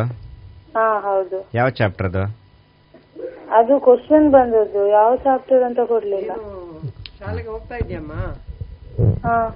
ಯಾವ ಚಾಪ್ಟರ್ ಅಂತ ನೋಡಿ ತ್ರಿಭುಜಗಳ ಸರ್ವಸಮ್ಮತೆಯ ಅಂತ ಕಾಣ್ತದೆ ನನಗೆ ನಿನ್ನ ಪ್ರಶ್ನೆ ಆಧಾರದಲ್ಲಿ. ತ್ರಿಭುಜಗಳ ಸರ್ವಸಮ್ಮತೆಯ ಬಗ್ಗೆ ಕೆಲವು ನಿಯಮ ಪ್ರಮೇಯಗಳಿದೆ. ಅಲ್ವಾ? ತೇಲ್ಸಿನ ಮೂಲ ಪ್ರಮೇಯ. ಆಮೇಲೆ ಎಸ್ ಎಸ್ ಎಸ್ ಮತ್ತೆ ನಿರ್ಧಾರಕ ಗುಣಗಳು ಅಂತ ಎರಡಿದೆ. ಅದರ ಸಾಧನೆ ಇಲ್ಲ ಈ ಬಾರಿ. ಅದನ್ನು ಸ್ವ- ಸ್ವಲ್ಪ ಚೆನ್ನಾಗಿ ಶಿಕ್ಷಕರಲ್ಲಿ ಕೇಳ್ಕೊ ನಿನ್ಗೆ ಅರ್ಥ ಆಗದಿದ್ರೆ. ಅದು ಒಂದು ತ್ರಿಭುಜದ ಎರಡು ಬಾಹುಗಳ ಮಧ್ಯ ಬಿಂದುಗಳನ್ನು ಸೇರಿಸಿದ್ರೆ ಆಗ ಬರ್ತದೆ ನಿನ್ಗೆ. ಅದನ್ನೆಲ್ಲ ಸ್ವಲ್ಪ ಚೆನ್ನಾಗಿ ಮನವರಿಕೆ ಮಾಡಿಕೊ. ಅರ್ಥ ಆಗದಿದ್ರೆ ಟೀಚರ್ಸ್ ಅಲ್ಲಿ ಕೇಳಿಕೊ. ಮತ್ತೆ ಸ್ವಲ್ಪ ಅದನ್ನು ಬರ್ದು ಪ್ರಾಕ್ಟೀಸ್ ಮಾಡಮ್ಮ. ಬರ್ತದೆ ಆಯ್ತಾ? ಸರಿ ಸರ್. ಮತ್ತೆ ನಿನ್ಗೆ ಈ ಸಮಸ್ಯೆ ಇರುವಂತದ್ದನ್ನೆಲ್ಲ ಕ್ಲಾಸ್ ಟೀಚರ್ ಅಲ್ಲಿ ಅಥವಾ ಸಬ್ಜೆಕ್ಟ್ ಟೀಚರ್ಸ್ ಅಲ್ಲಿ ನೀನು ಸಮಸ್ಯೆನ ಬಗೆಹರಿಸ್ಕೋಬೇಕು. ಗುಡ್ ವೆರಿ ಗುಡ್ ಪ್ರಶ್ನೆನ ಕೇಳುವಷ್ಟು ಧೈರ್ಯ ಚೆನ್ನಾಗಿದೆ ಮತ್ತೆ ನಿನ್ಗೆ ಆಸಕ್ತಿ ಇದೆ. ಹಾಗಾಗಿ ನಿಮ್ಮ ಕ್ಲಾಸ್ ಟೀಚರ್ ಸಬ್ಜೆಕ್ಟ್ ಟೀಚರ್ಸ್ ಅಲ್ಲಿ ಏನೆಲ್ಲ ಸಮಸ್ಯೆ ಬರ್ತದೆ ನೋಟ್ ಮಾಡಿ ನಾಳೆ ಮನೆಯಲ್ಲಿ ಶಾಲೆಗೆ ಹೋದಾಗ ಇದನ್ನ ಪರಿಹರಿಸ್ಕೋಬೇಕು. ಓಕೆ ಸರ್ ಥ್ಯಾಂಕ್ ಯು ಧನ್ಯವಾದ ಧನ್ಯವಾದ. ಸರ್ ಅದನ್ನು ಮುಂದುವರಿಸೋಣ ನಮ್ಮ ಪೋಷಕರಿಗೆ ಕಿವಿ ಮಾತುಗಳ ಬಗ್ಗೆ. ಖಂಡಿತ ಈಗಾಗಲೇ ಪೋಷಕರಲ್ಲಿ ಅರಿವು ಬಂದಿದೆ. ಸಾಕಷ್ಟು ಅವ್ರಿಗೆ ಆಸಕ್ತಿ ಬಂದಿದೆ. ನೀವೀಗ ತಿಳಿಸಿದಾಗೆ ಶಿಕ್ಷಕರು ಎಷ್ಟು ಶ್ರಮ ಹಾಕಿದ್ದಾರೆ ಅವರ ಸಮಸ್ಯೆ ಎಷ್ಟಿದೆ ಹೇಗೆಲ್ಲ ಇದೆ ಅನ್ನುವಂಥದ್ದು ಈಗ ನಿಜವಾಗಿಯೂ ಈ ಶೈಕ್ಷಣಿಕ ವರ್ಷದಲ್ಲಿ ಪೇರೆಂಟ್ಸ್ಗೆ ಅರ್ಥ ಆಗಿದೆ ಆ ದೃಷ್ಟಿಯಲ್ಲಿ ಅವರು ಸಾಕಷ್ಟು ನಮ್ಮ ಶಿಕ್ಷಕರನ್ನ ಅರ್ಥ ಮಾಡ್ಕೊಂಡ್ರೆ ಅವರು ಸಹಕಾರ ನಮಗೆ ಸಿಗ್ತಾ ಇದೆ. ಅವರು ಈಗಾಗಲೇ ತುಂಬಾ ಕಾಳಜಿನ ವಹಿಸಿದ್ದಾರೆ. ನಾವು ಹೇಳುವಂಥದ್ದು ಇಷ್ಟೇನೆ ಮಗುವನ್ನ ಅನುಪಾಲನೆ ಮಾಡ್ತಾ ಹೋಗ್ಬೇಕು. ಆ ಮಗು ಹೇಗೆ ಕಲಿತಾ ಇದೆ ಎಷ್ಟು ಮಟ್ಟಿಗೆ ಎಷ್ಟರ ಮಟ್ಟಿಗೆ ಆಸಕ್ತಿದಾಯಕವಿದೆಯೇ ಮತ್ತೆ ಅವರ ಚಟುವಟಿಕೆ ಹೇಗಿದೆ ಕಲಿಯುವಿಕೆಯಲ್ಲಿ? ಮತ್ತೆ ಬರೆಯುವಂಥದ್ದು ಚಟುವಟಿಕೆ ಎಲ್ಲಿದೆಯಾ ಮತ್ತೆ ಸಮಸ್ಯೆಗಳೇನಾದ್ರೂ ಇದೆಯಾ? ಮಾನಸಿಕವಾದ ಏನಾದ್ರು ಸಮಸ್ಯೆ ಅಂದ್ರೆ ಕಲಿಯುವಲ್ಲಿ ಏನಾದ್ರೂ ಗೊಂದಲ ಇದೆಯೇ? ಆ ಸಮಸ್ಯೆಗಳನ್ನ ಪೇರೆಂಟ್ಸ್ ಅಲ್ಲಿ ಹೇಳುವಂಥದ್ದು ಇದೆಯೇ? ಅಥವಾ ಅದನ್ನ ಶಿಕ್ಷಕರಲ್ಲಿ ಮನವರಿಕೆ ಮಾಡೋದ್ರ ಮೂಲಕ ಅದಕ್ಕೆ ಸಮಸ್ಯೆನ ಕಂಡುಕೊಳ್ಬೇಕು ಅನ್ನುವಂಥದ್ದು ಅವ್ರಿಗೆ ಹೇಳುವಂತ ಹಲೋ? ಸರ್ ನಮಸ್ತೆ. ನಮಸ್ತೆ ಹೇಳಿ ಅಮ್ಮ ಹೆಸರು ಹೇಳಿ. ನನ್ನ ಹೆಸರು ಚೈತ್ರ. ಹಾ. ಗಜಾನನ ಇಂಗ್ಲಿಷ್ ಮೀಡಿಯಂ ಸ್ಕೂಲಿಂದ ಕರೆತಿದ್ದೇನೆ. ಸರ್ ಇತ್ತೀಚಿನ ದಿನಗಳಲ್ಲಿ ನಿಮ್ಮ ವಿದ್ಯಾರ್ಥಿ ಸ್ನೇಹಿ ಕಾರ್ಯಕ್ರಮ ಚಟುವಟಿಕೆಗಳಿಗೆ ಮಾನ್ಯ ಶಿಕ್ಷಕ ಸಚಿವರು ನಿಮ್ಮನ್ನು ಗುರುತಿಸಿ ಪ್ರಶಂಸೆ ಮಾತುಗಳನ್ನು ಹೇಳಿದ್ದಾರೆ ಅಂತ ನಾನು ತಿಳಿದುಕೊಂಡಿದ್ದೇನೆ ಈ ಸಂದರ್ಭದಲ್ಲಿ ನಾನು ನಿಮಗೆ ಅಭಿನಂದನೆಗಳನ್ನು ಹೇಳಲು ಇಷ್ಟಪಡ್ತೇನೆ ಇಷ್ಟಪಡುತ್ತೇನೆ ಅಭಿನಂದನೆಗಳು ಸರ್ ಥ್ಯಾಂಕ್ ಯು ಚೈತ್ರ ಹಾ. ಸರ್ ನನ್ನ ಪ್ರಶ್ನೆ ಏನಂದ್ರೆ ಈಗ ನಮಗೆ ಗೈಡ್ ಬುಕ್ ಗಳಾಗಿ ಹಲವಾರು ಬುಕ್ಗಳು ಸಿಗ್ತದಲ್ಲ ಸರ್ ಅಂದ್ರೆ ಈಗ ಸಕ್ಸಸ್ ಲೈನ್ ಮತ್ತೆ drills S S L C ಅಂತ ಹೇಳಿಕೊಂಡು ಅದರಲ್ಲಿ ಯಾವುದು sir best guide book Chaitra ನೀನು ಒಳ್ಳೆ ಪ್ರಶ್ನೆ ಕೇಳಿದೆ. ನಾನು ಇದು ನಾನೇ ಇವತ್ತಿಗೆ ಉತ್ತರ ಹೇಳಬೇಕಿದ್ದೆ ಹೇಳ್ಬೇಕಿದ್ದೆ ನಾನು. ವೆರಿ ಗುಡ್ ವಿದ್ಯಾರ್ಥಿಗಳೇ ನಿನ್ನನ್ನು ಸೇರಿ ನಾನು ಎಲ್ಲ ವಿದ್ಯಾರ್ಥಿಗಳಿಗೆ ನಾನು ಮನವಿ ಮಾಡೋದೇನಂತ ಹೇಳಿದ್ರೆ ಯಾವುದೇ ವಿದ್ಯಾರ್ಥಿಗಳು ಗೈಡ್ ಡೈಜೆಸ್ಟು ಇನ್ನೊಂದು ಯಾವುದಕ್ಕೂ ಡಿಪೆಂಡ್ ಆಗಬಾರ್ದು. ನೀವು ಡಿಪೆಂಡ್ ಆಗಿದ್ದೆ ಆದರೆ, ಆ ಕೆಲವು ಪುಸ್ತಕಗಳು ನಿಮ್ಮನ್ನು ಮಿಸ್ಗೈಡ್ ಮಾಡಲಿಕ್ಕಿದ್ದಾವೆ ಸೊ, ಆ ದೃಷ್ಟಿಯಲ್ಲಿ ಅದಕ್ಕಿಂತ ಎಕ್ಸ್ಪರ್ಟ್ಸು ನಮ್ಮ ಟೀಚರ್ಸ್ ಇದ್ದಾರೆ. ನಮ್ಮ ತುಂಬ ಬ್ರಿಲಿಯಂಟ್ ಟೀಚರ್ಸ್ ಇದ್ದಾರೆ. ಸಬ್ಜೆಕ್ಟಲ್ಲಿ ತುಂಬ ನಾಲೆಜ್ ಇರೋ ಟೀಚರ್ಸ್ ಇದ್ದಾರೆ. ಅವರು ಕೊಡುವಂಥ ನೋಟ್ಸು ನಾನು ಗಮನಿಸಿದ್ದೇನೆ. ಮನೆ ಭೇಟಿ ಮಾಡಿದಂಥ ಸಂದರ್ಭದಲ್ಲಿ ನಾನು ಗಮನಿಸಿದ್ದೇನೆ. ತುಂಬ ಎಕ್ಸಲೆಂಟ್. ವಿಶೇಷವಾಗಿ ಇಂಗ್ಲೀಷ್ ಮೀಡಿಯಮಲ್ಲಿ ಕೊಟ್ಟಿದ್ದಾರೆ ಕೆಲವು ನೋಟ್ಸನ್ನ ತುಂಬ ಖುಷಿ ಪಟ್ಟಿದೆ. ನನಗೆ ಇಷ್ಟ ಆಗಿದೆ ಆ ನೋಟ್ಸು ನಾನೇ ಪರೀಕ್ಷೆ ಬರೀಬೇಕನ್ನೋಷ್ಟು ಆಸಕ್ತಿ ಬಂದಿದೆ. ಸೊ ಅಷ್ಟು ಬ್ರಿಲಿಯಂಟ್ ಇರೋ ನಮ್ಮ ಟೀಚರ್ಸ್ ನೋಟ್ಸ್ ಕೊಡ್ತಿದ್ದಾರೆ ಮಕ್ಕಳೇ ಸೊ ಆ ದೃಷ್ಟಿಯಲ್ಲಿ ನಿಮ್ಮ ಟೀಚರ್ಸ್ ಏನು ನೋಟ್ಸ್ ಕೊಟ್ಟಿದ್ದಾರೆ ಅದನ್ನೇ ನೂರಕ್ಕೆ ನೂರು ಡಿಪೆಂಡ್ ಆದರೆ ಸಾಕು. ಯಾವುದೇ ಕಾರಣಕ್ಕೂ ನೀವು ಯಾವುದೇ ಡೈಜೆಸ್ಟ್ ಗೈಡ್ ಇತ್ಯಾದಿ ಇತ್ಯಾದಿ ಯಾವುದಕ್ಕೂ ಗಮನ ಕೊಡೋದು ಬೇಡ ಬೇಡ ಅನ್ನುವಂಥದ್ದು ನನ್ನ ಒಂದು ಮಾರ್ಗದರ್ಶನ. ಧನ್ಯವಾದ ಧನ್ಯವಾದ. ಸರಿ, ಈಗ ನಾವು ನಮ್ಮ ಈಚಿನ, ನಮ್ಮ ಸುಳ್ಯ ತಾಲೂಕಲ್ಲಿ ಸಾರಿ ಪುತ್ತೂರು ತಾಲೂಕಲ್ಲಿ ನಮ್ಮ ಕೆಲವು ಸರಕಾರಿ ಶಾಲೆಗಳಲ್ಲಿ ಉನ್ನತ ಸಾಧನೆಗಳನ್ನು ಮಾಡುವಂಥ ಶಾಲೆಗಳಿದೆ. ಅದರಲ್ಲಿ ನಮ್ಮ, ನಾವು ಗುರುತಿಸಿದ ಪ್ರಕಾರ ಇರ್ದೆ ಉಪ್ಪಳಿಗೆ ಶಾಲೆಯು ಸುಮಾರು ಕಳೆದ ಸುಮಾರು ವರ್ಷಗಳಿಂದ ಸತತ ಶೇಕಡ ನೂರರಷ್ಟು ಫಲಿತಾಂಶವನ್ನು ಪಡೆಯುವಂಥ ಶಾಲೆ. ಮುಖ್ಯೋಪಾಧ್ಯಾಯರು ನಮ್ಮೊಟ್ಟಿಗಿದ್ದಾರೆ. ಇದ್ದಾರೆ. ಆ ಶಾಲೆಯ ಎಲ್ಲ ಶಿಕ್ಷಕರಿಗೆ ಹಾಗೂ ಮುಖ್ಯ ಶಿಕ್ಷಕರಿಗೆ ಅಭಿನಂದನೆಗಳು. ಕಳೆದ ಆರೆಂಟು ವರ್ಷಗಳಿಂದ ಅವರು ಸತತವಾಗಿ ನೂರಷ್ಟು ಫಲಿತಾಂಶವನ್ನು ಕೊಡೋದ್ರ ಜೊತೆಗೆ ಮಾದರಿಯಾಗಿದ್ದಾರೆ. ಹಾಗಾಗಿ ಅವರ ಅನುಭವವನ್ನು ಹಂಚಿಕೊಂಡ್ರೆ ಹಾಗೆ ಹಾಗೆ ನಾರಾಯಣ ಸಾರಲ್ಲಿ ನನ್ನನ್ನು ವಿನಂತಿ ಮಾಡಿಕೊಳ್ಳು ನಾನು.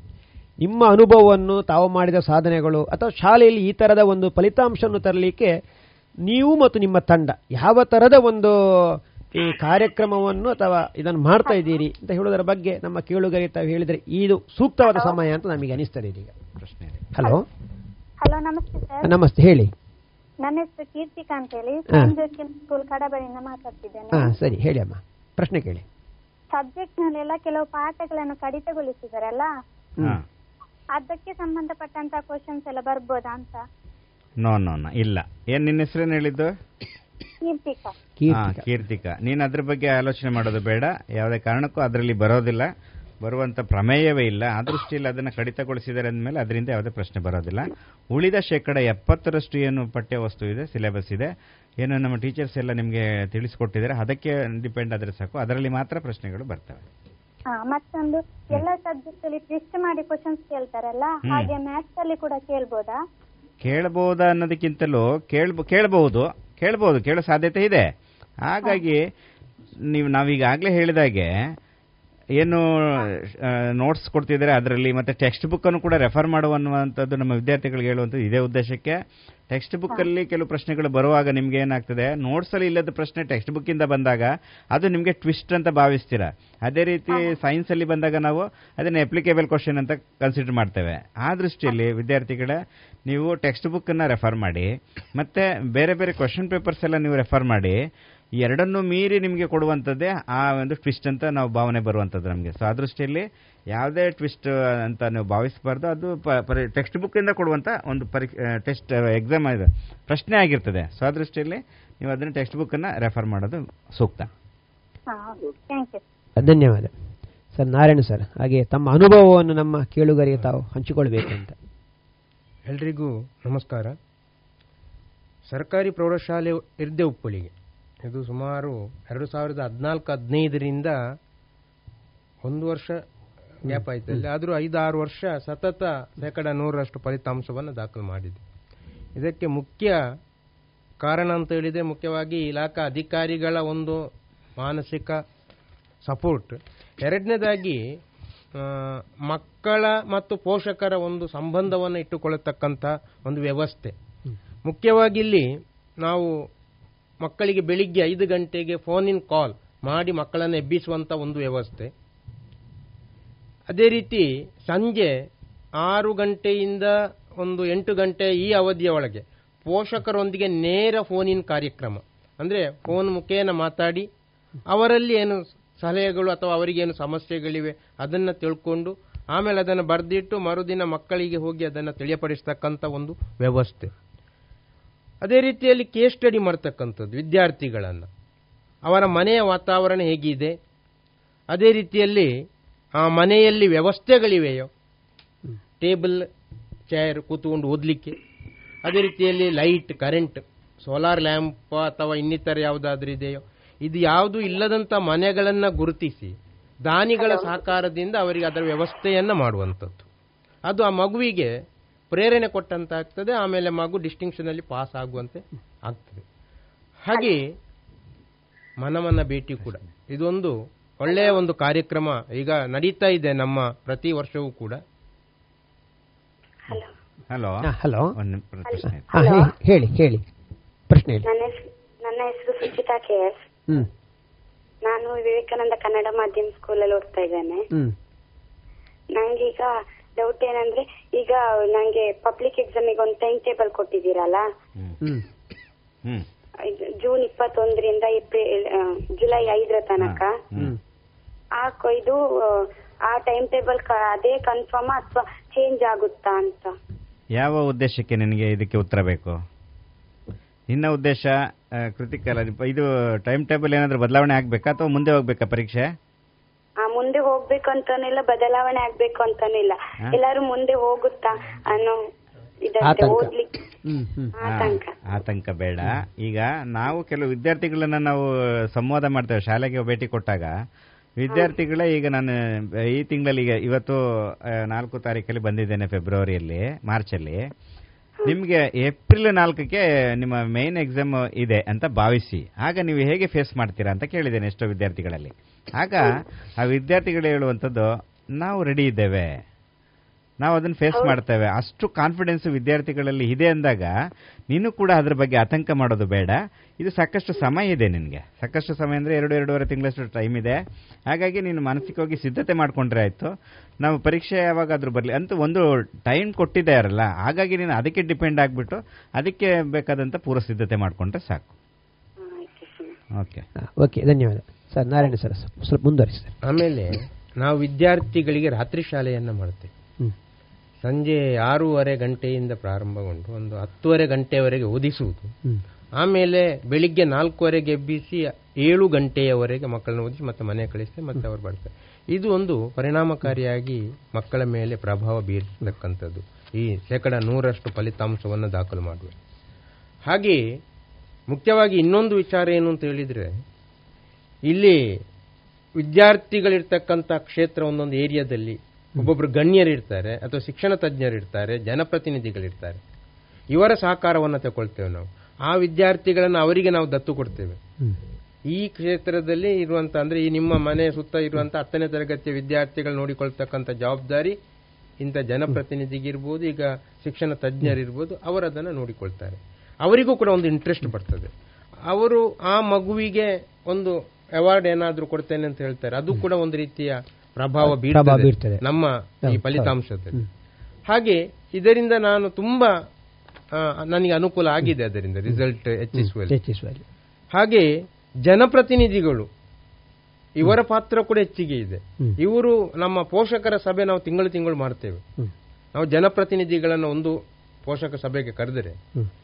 ಅವರೆಲ್ಲ ಮಾಹಿತಿಯನ್ನ ಕೊಟ್ಟು ಅವರಿಗೆ ಆಗುವಂತ ಸವಲತ್ತು ಏನಿದೆ? ಜನಪ್ರತಿನಿಧಿಗಳಿಂದ ಆಗುವಂತ ಪೋಷಕರಿಗೆ. ಅವಾಗ ಅಲ್ಲಿ ಒಂದು ರೀತಿಯ ಪ್ರೋತ್ಸಾಹ ಹೇಳಿ ಅಮ್ಮ. ಪ್ರಶ್ನೆ ಕೇಳಿ. ಹೆಸರು? ನಮಸ್ತೆ ನಮಸ್ತೆ. ಹೇಳಿ. ನಾನು ಅನನ್ಯರಯ್ಯ ಅವರ. ಶ್ರೀರಾಮಕೃಷ್ಣ ಶಾಲೆಯನ್ನು ಮಾತಾಡ್ತಿದ್ದೇನೆ. ಹಾ ಸರಿ ಹಾ. ನಂಗೊಂದು ಡೌಟ್ ಇತ್ತು. ಇದು ನಮಗೆ ಭಾಷಾ ಪಾಠ ಅಂದ್ರೆ ಕನ್ನಡ ಮತ್ತೆ ಇದು ಕೋರ್ ಸಬ್ಜೆಕ್ಟ್ ಮ್ಯಾಥ್ಸ್ ಅಲ್ಲಿ ಹ್ಮ್. ಕನ್ನಡ ತುಂಬಾ ಬರೀಲಿಕ್ಕೆ ಹಾಗೆ ಟೈಮ್ ನಮಗೆ ಹೆಚ್ಚು ಕಮ್ಮಿ ಕೊಡ್ತೀರಂತೆ. ಹೆಚ್ಚು ಹೆಚ್ಚು ಇರ್ತದೆ. ಆ, ಅರ್ಥ ಆಗಿದೆ ಅನನ್ಯ ನಿನ್ನ ಪ್ರಶ್ನೆ. ಇಲ್ಲಿ ಸಮಯ ಈಗೇನು ಈಗಾಗಲೇ ನಿಗದಿಯಾಗಿದೆ ಆ ಸಮಯನ ಹೊರತುಪಡಿಸಿ ನಿನಗೆ ಹೆಚ್ಚಿನ ಅವಕಾಶ ಕೊಡುವ ಸಾಧ್ಯತೆ ಇಲ್ಲ. ಅಥವಾ ಸಾಧ್ಯತೆ ಅನ್ನೋದಕ್ಕಿಂತ ಅವಕಾಶ ಇಲ್ಲ. ಹಾಗಾಗಿ ಇನ್ನು ನಿರೀಕ್ಷೆ ಮಾಡೋದು ಬೇಡ ನನಗೆ ಹೆಚ್ಚು ಅವಕಾಶ ಕೊಡಬಹುದು ಅಂತೇಳಿ. ಸೊ ಆ ಪದ್ಧತಿ ಇನ್ನು ಹೊಸದಾಗಿ ಬರಬೇಕಷ್ಟೇನೆ. ಇಲ್ಲಿಯವರೆಗೆ ಏನು ಪ ನಿಗದಿ ಮಾಡಿದೆ ಅದೇ ಅವಧಿಯಲ್ಲಿ ನೀನು ಪರೀಕ್ಷೆಗೆ ಉತ್ತರವನ್ನು ಬರೀಬೇಕಾಗ್ತದೆ. ಅದಕ್ಕಾಗಿ ಸಿದ್ಧತೆಯನ್ನು ಮಾಡುವಂಥದ್ದು ಸೂಕ್ತ ನೀನು. ಅದಕ್ಕೆ ಸರಿಯಾದ ರೀತಿಯಲ್ಲಿ ಸಮಯವನ್ನು ಸಮಯನ ಹೊಂದಾಣಿಕೆ ಮಾಡುವಂತ ಒಂದು ಸ್ಕಿಲ್ ನನ್ನ ಡೆವಲಪ್ ಮಾಡ್ಕೋಬೇಕು. ಅದಕ್ಕೆ ಟೀಚರ್ಸ್ ಗೈಡ್ ಮಾಡ್ಲಿಕ್ಕಿದ್ದಾರೆ. ಸೊ ಟೈಮ್ ಮ್ಯಾನೇಜ್ಮೆಂಟ್ ಅದೊಂದು ಸ್ಕಿಲ್ ಅದು. ಸೊ ಆ ದೃಷ್ಟಿಯಲ್ಲಿ ಸಮಯವನ್ನ ನೀನು ಸರಿದೂಗಿಸ್ಕೋಬೇಕು. ಕನ್ನಡ ಹೌದು ಖಂಡಿತ ಇದೆ. ಆ ಕನ್ನಡ ವಿಷಯಕ್ಕೆ ಅಷ್ಟು ನೂರ ಇಪ್ಪತ್ತೈದು ಅಂಕಗಳಿಗೆ ಬರೀಲಿಕ್ಕೆ ಇದು ಸಮಯ ಸರಿಯಾಗಿದೆ ಸೂಕ್ತವಾಗಿದೆ ಅಂತೇಳಿ ಸೈಕಲಾಜಿಕಲ್ ಎಕ್ಸ್ಪರ್ಟ್ಸ್ ಎಲ್ಲ ಅದನ್ನ ತೀರ್ಮಾನ ಮಾಡಿದ್ದಾರೆ. ಹಾಗೆಯೇ ಆ ಸಮಯವನ್ನು ನಿಗದಿಪಡಿಸಿದ್ದಾರೆ. ಉದಾಹರಣೆ ಹತ್ತನೇ ತರಗತಿಯ ವಿದ್ಯಾರ್ಥಿ ವಯಸ್ಸು ಇಷ್ಟಿದೆ. ಈ ವಯಸ್ಸಿಗೆ ಅನುಗುಣವಾಗಿ ನೂರ ಇಪ್ಪತ್ತೈದು ಅಂಕಕ್ಕೆ ಪರೀಕ್ಷೆಗೆ ಉತ್ತರ ಬರೀಬೇಕಿದ್ರೆ ಇಷ್ಟು ಸಮಯ ಈ ವಯಸ್ಸಿನ ಮಕ್ಕಳಿಗೆ ಸರಿ ಇದೆ ಸೂಕ್ತ ಇದೆ ಅಂತೇಳಿ ತೀರ್ಮಾನ ಮಾಡಿ ಅದನ್ನ ಫಿಕ್ಸ್ ಮಾಡಿರೋದ್ರಿಂದ ಅದರಲ್ಲಿ ಯಾವುದೇ ಸಮಸ್ಯೆ ಇಲ್ಲ. ನೀನು ಅದಕ್ಕೆ ಸಿದ್ಧತೆಯನ್ನ ಮಾಡ್ಕೋಬೇಕು. ಹಾ ಸರ್. ಧನ್ಯವಾದ. ಮುಂದುವರಿಸೋದಾರೆ ಆಮೇಲೆ ಪೋಷಕರ ಸಭೆ ಕೂಡ. ಫಲಿತಾಂಶವನ್ನು ಹೆಚ್ಚಿಗೆ ಮಾಡುವುದರಲ್ಲಿ ಪ್ರಮುಖ ಪಾತ್ರ ವಹಿಸ್ತದೆ ಹ್ಮ್. ವಿದ್ಯಾರ್ಥಿಗಳು ಅಂದ್ರೆ ಅವರಿಗೆ ನಾವು ಕಾಣದ ಮುಖಗಳಾಗಿ ಬಿಡ್ತೇವೆ ವಿದ್ಯಾರ್ಥಿ. ತನ್ನ ಪೋಷಕರು ನಮ್ಮನ್ನು. ಮೀಟಿಂಗ್ ಕರೆದಾಗ ಎರಡೂ ಕೂಡ ಮಾತಾಡಲಿಕ್ಕೆ ಅವಕಾಶ ಸಿಗ್ತದೆ. ಹಾಗಾಗಿ ಅದು ಹೆಚ್ಚು ಪ್ರಭಾವ ಬೀರ್ತದೆ ಪೋಷಕರ ಸಭೆ. ಇದರಲ್ಲಿ ಎಲ್ಲ ಮಕ್ಕಳ ಏನು ಮಲಿ ಮನೆಯಲ್ಲಿ ಕಲಿಕೆಯಲ್ಲಿ ಹಿಂದಿರ್ತಕ್ಕಂಥ ವಿದ್ಯಾರ್ಥಿಗಳನ್ನು ಮುಂದೆ ತರಲಿಕ್ಕೆ ಅದು ಪ್ರಯೋಜನ ಆಗ್ತದೆ. ಹಾಗೆ ಇನ್ನೊಂದು ಹೆಡ್ ಮಾಸ್ಟರ್ಗಳಲ್ಲಿ ಇರ್ತಕ್ಕಂಥ ಒಂದು ಈ ಬೆಳಗ್ಗಿನ ಅವಧಿ ಒಂದು ಎಂಟೂವರೆಯ ಎಷ್ಟು ನಾವು ಪ್ರಾರಂಭ ಮಾಡ್ತೇವೆ ಒಂದು ಸ್ಪೆಷಲ್ ಕ್ಲಾಸ್ ಅಂತ. ಎಂಟೂವರೆಯಿಂದ ಒಂಬತ್ತು ಗಂಟೆ ಒಂಬತ್ತುವರೆವರೆಗೆ ಈ ಒಂದು ಗಂಟೆ ಹೆಡ್ ಮಾಸ್ಟರ್ಗಳು ಒಂದು ಕ್ಲಾಸ್ ತಗೊಳ್ಳು ಆರು ಸಬ್ಜೆಕ್ಟಿನ ಬಗ್ಗೆ. ಅಂದ್ರೆ. ಅವ್ರ ಮನೆಯಲ್ಲಿ ಏನ್ ಹಾ ತಿಳ್ಕೊಂತಾರೆ ಹಲೋ ಹಲೋ. ಆ, ನನ್ನ ಹೆಸರು ಅನನ್ಯ. ನಾನು ಹೇಳಿ ಅಂಗಡಿ ಶ್ರೀರಾಮ ಶಾಲೆಯಿಂದ ಕಾಲ್ ಮಾಡ್ತಿದ್ದೇನೆ. ನನ್ನ ಕ್ವಶನ್. ಪ್ರಶ್ನೆಯನ್ನು ಹೇಗೆ ಎದುರಿಸಬೇಕೆಂಬುದರ ಬಗ್ಗೆ ಖಾಸಗಿ ಶಾಲಾ ಮಕ್ಕಳಿಗೆ ಸಂಪನ್ಮೂಲ ವ್ಯಕ್ತಿಗಳಿಂದ ತರಬೇತಿಯನ್ನು ಕೊಡಬಹುದಾ? ಹ್ಮ್. ನೀವು ಒಳ್ಳೆ ಪ್ರಶ್ನೆ ಇದೆ ಅನನ್ಯ. ಖಂಡಿತವಾಗಿಯೂ ನಿಮ್ಮ ಶಾಲೆಯಲ್ಲಿ ಒಬ್ಬರು ಸಂಪನ್ಮೂಲ ವ್ಯಕ್ತಿಯನ್ನ ಅಲ್ಲಿಗೆ ಕರೆಸ್ಕೊಂಡು ನಿಮಗೆ ಏನು ಅಗತ್ಯ ಇದೆ ಅದನ್ನು ಮಾರ್ಗದರ್ಶನ ಕೊಡುವಂತ ವ್ಯವಸ್ಥೆಯನ್ನು ನಾವು ಆ ಶಾಲೆಯ ಮುಖ್ಯಸ್ಥರಿಗೆ ಹೇಳ್ತೇವೆ. ಶಾಲೆಯ ಶಾಲೆಯ ಮ್ಯಾನೇಜ್ಮೆಂಟ್ವರೆಗೂ ಕೂಡ ಹೇಳ್ತೇವೆ. ಖಂಡಿತವಾಗಿ ನಿನಗೆ ಆದಷ್ಟು ಬೇಗವೇ ನಿಮ್ಮ ಒಂದು ಸಂಪನ್ಮೂಲ ವ್ಯಕ್ತಿಗಳ ಮೂಲಕ ವಿದ್ಯಾರ್ಥಿಗಳು ಪರೀಕ್ಷೆಯನ್ನು ಪರೀಕ್ಷೆಯಲ್ಲಿ ಉತ್ತರವನ್ನು ಬರೆಯುವ ವಿಧಾನ ಹೇಗೆ ಮತ್ತು ಹೇಗೆ ನಾವು ಸಿದ್ಧತೆಯನ್ನು ಮಾಡ್ಕೋಬೇಕು ಆತ್ಮವಿಶ್ವಾಸನ ಹೇಗೆ ಹೆಚ್ಚಿಸ್ಕೋಬೇಕು ಅನ್ನೋದ್ರ ಬಗ್ಗೆ ನಿಮಗೆ ಮಾರ್ಗದರ್ಶನವನ್ನು ಖಂಡಿತ ಕೊಡ್ತೇವೆ. ಈಗಾಗಲೇ ಶಾಲೆಯವರು ಕೂಡ ಅದಕ್ಕೆಲ್ಲ ಬೇಕಾದಂಥ ಕ್ರಿಯೋಜನೆ ಮಾಡಿಕೊಂಡಿದ್ದಾರೆ. ಖಂಡಿತವಾಗಿ ಇದೆ ನಿಮಗೆ. ಸರಿ ಧನ್ಯವಾದ. ಧನ್ಯವಾದ ಧನ್ಯವಾದ. ಹಾಗೆ ಹೆಡ್ ಮಾಸ್ಟರ್ಗಳು ಕೂಡ ಬೆಳಿಗ್ಗೆ ಒಂದು ಹೊತ್ತು ಒಂದು ಗಂಟೆ ಆರು ಸಬ್ಜೆಕ್ಟನ್ನು ಕೂಡ. ಆ ಮನೆಯಲ್ಲಿ ಓದಿರ್ತಕ್ಕಂಥದನ್ನ ರೀಕಾಲ್ ಮಾಡುವಂತ ಒಂದು ವ್ಯವಸ್ಥೆಯನ್ನ ನಾನು ಮಾಡಿದೆ ಪ್ರತಿ ಸಬ್ಜೆಕ್ಟ್ ಅಲ್ಲೂ ಕೂಡ. ಒಂದೊಂದು ಮಾರ್ಕಿನ ಬಗ್ಗೆ ಆದ್ರೂ ಕೂಡ ಅವರು ತಿಳ್ಕೊಂಡಿದ್ದಾರೆ ಅಂತ. ಹಾಗೆ ಸಂಜೆ ನಾಲ್ಕು ಗಂಟೆಯಿಂದ ಐದು ಗಂಟೆ ಒಂದು ಗಂಟೆ ಅವಧಿ. ಬೆಳಗ್ಗೆಯಿಂದ ಸಂಜೆವರೆಗೆ ಏಳು ಪೀರಿಯಡ್ ಇದೆ. ಆ ಏಳು ಪೀರಿಯಡ್ ಅಲ್ಲಿ ಆ ಮಗು ಏನು ತಿಳ್ಕೊಂಡಿದ್ದಾನೆ? ಎಲ್ಲ ಇಂಡಿವಿಜುವಲ್ ಆಗಿ ಒಂದು ಪ್ರಶ್ನೆಗಳು. ಹಾಗೆ ಆ ಮಗು ಅಷ್ಟನ್ನಾದ್ರೂ ಒಂದು ದಿನದಲ್ಲಿ ತಿಳ್ಕೊಳ್ತಾನಲ್ಲ ಅಂತ ಹೇಳುವಂತ ಒಂದು ಕಾನ್ಸೆಪ್ಟ್ ಅನ್ನ ನಾವು ಇಟ್ಟುಕೊಂಡು ಆ ಮಕ್ಕಳ ಒಂದು ಬೆಳವಣಿಗೆಯನ್ನ ನಾವು ನೋಡ್ತಾ ಇದ್ದೇವೆ ಹೆಡ್ ಮಾಸ್ಟರ್. ಇದು ಕೂಡ ಈ ಶೇಕಡ ನೂರರಷ್ಟು ಫಲಿತಾಂಶ ದಾಖಲು ಮಾಡುವುದಕ್ಕೆ ಒಂದು ವ್ಯವಸ್ಥೆ ಆಗಿದೆ. ಹಾಗಾಗಿ ಸರ್ಕಾರಿ ಪ್ರೌಢಶಾಲೆಗಳಲ್ಲೂ ಕೂಡ ಶೇಕಡ ನೂರರಷ್ಟು ಫಲಿತಾಂಶವನ್ನು ದಾಖಲು ಮಾಡಬಹುದು ಹಲೋ. ಹಲೋ ಹಲೋ ಹಲೋ ಹೇಳಿ. ನನ್ನ ಹೆಸರು ಅನ್ವಿತಾ. ಹಾ ಹೇಳಿ ಅಮ್ಮ ಅನ್ವಿತಾ. ನಾನು ಶ್ರೀ ಗಜಾನನ ಆಂಗ್ಲ ಮಾಧ್ಯಮ ಶಾಲೆ ಹನುಮಗಿರಿಂದ ಕಾಲ್ ಮಾಡಿದ್ದು. ಆ, ನನ್ನ ಪ್ರಶ್ನೆ ಅಂತ ಹೇಳಿದ್ರೆ ನಾವು ಲಾಂಗ್ ಆನ್ಸರ್ ಬರಿತೇವಲ್ಲ? ಆಗ ನಮ್ಮ ಮೇನ್ ಪಾಯಿಂಟ್ಸ್ ಇರ್ತದಲ್ಲ ಅದರಲ್ಲಿ. ಅದಕ್ಕೆ ಅಂಡರ್ಲೈನ್ ಹಾಕ್ಬೇಕಾ? ಇಲ್ಲದಿದ್ರೆ ಮಾರ್ಕ್ ತೆಗಿತಾರಾ ಅಂತ. ಈಗ ವೆರಿ ಗುಡ್ ನಿನ್ಗೆ ಎಷ್ಟೇ ಟೈಪ್ ಕ್ವಶನ್ಸ್ ಹೇಗೆ ಆನ್ಸರ್ ಮಾಡಬೇಕು ಅನ್ನುವಂಥದ್ದು ನಿನ್ಗೆ ನಾಲೆಜ್ ಇದೆ. Very good you are brilliant ಈಗ ಖಂಡಿತ ಅದು ಮಾಡಿದ್ರೆ ಸೂಕ್ತ. ಏನ್ ಮಾಡಬಾರ್ದು ಮಾಡ್ಲೇಬೇಕಂತಿಲ್ಲ ಮಾಡಿದ್ರೆ ಸೂಕ್ತ. ಯಾಕೆ ಹೇಳಿದ್ರೆ ಟೈಮ್ ಸಿಗುದಿಲ್ಲಲ್ಲ ಸರ್ ಟೈಮ್ ಸಿಗೋದಿಲ್ಲ ಅಂದ್ರೆ ಅಂಡರ್ಲೈನ್ ಹಾಕ್ಲಿಕ್ಕೆ ತುಂಬಾ ಸಮಯ ಬೇಡ. ಅಂಡರ್ಲೈನ್ ಅಂತ ಹೇಳಿದ್ರೆ ಸ್ಕೆಚ್ ಪೆನ್ ಆಗಿ ಅಥವಾ ಇನ್ನೊಂದು ತಗೊಂಡು ಡಿಸೈನ್ ಮಾಡೋ ಅಗತ್ಯ ಇಲ್ಲ. ನೀನೇನು ಏನು ರೆಗ್ಯುಲರ್ ಆಗಿ ಬರಿತಾ ಹೋಗ್ತೀಯಾ? ಆ ಪೆನ್ನಲ್ಲೇ ಜಸ್ಟ್ ಒಂದು ಲೈನ್ ಹಾಕಿದ್ರೆ ಆಯ್ತು ಅಷ್ಟೇ ಹೊರತು. ನೀನು ಅದನ್ನೇನು ತುಂಬಾ ಅದಕ್ಕೆ ಸಮಯ ಬೇಕಾಗಿಲ್ಲ ಅದಕ್ಕೆ. ನನ್ನ ಪ್ರಕಾರ ಮೊದಲು ಪಾಯಿಂಟ್ಸ್ ಹಾಕ್ಬೇಕು ಆ ಎಸ್ಸೆ ಟೈಪ್ ಕ್ವಶನ್ಸ್ಗೆ ಪಾಯಿಂಟ್ಸ್ ಹಾಕ್ಬೇಕು. ಒಂದರಿಂದ ಐದು ಇರ್ಬೋದು ಎಂಟು ಇರ್ಬೋದು ಹತ್ತಿರ್ಬೋದು ಆ ನಂತರ ಒನ್ ಬೈ ಒನ್ ಆ ಪಾಯಿಂಟ್ ಅನ್ನ ತಗೊಂಡು ಎಕ್ಸ್ಪ್ಲೈನ್ ಮಾಡ್ತಾ ಹೋಗ್ಬೇಕು. ಕನಿಷ್ಠ ಮಿನಿಮಮ್ ಅದೊಂದು five lines or ten lines ಬರಿತಾ ಹೋದ್ರೆ ಅದು ಹೈಯೆಸ್ಟ್ ಆಗಿ ತುಂಬಾ ಆಗ್ತದೆ. ಹಾಗಾಗಿ ನಿನಗೆ ಅದು ಕಂಪ್ಲೀಟ್ ಫುಲ್ ಮಾರ್ಕ್ ಬರೋ ಸಾಧ್ಯತೆ ತುಂಬಾ ಇದೆ ಅದರಲ್ಲಿ.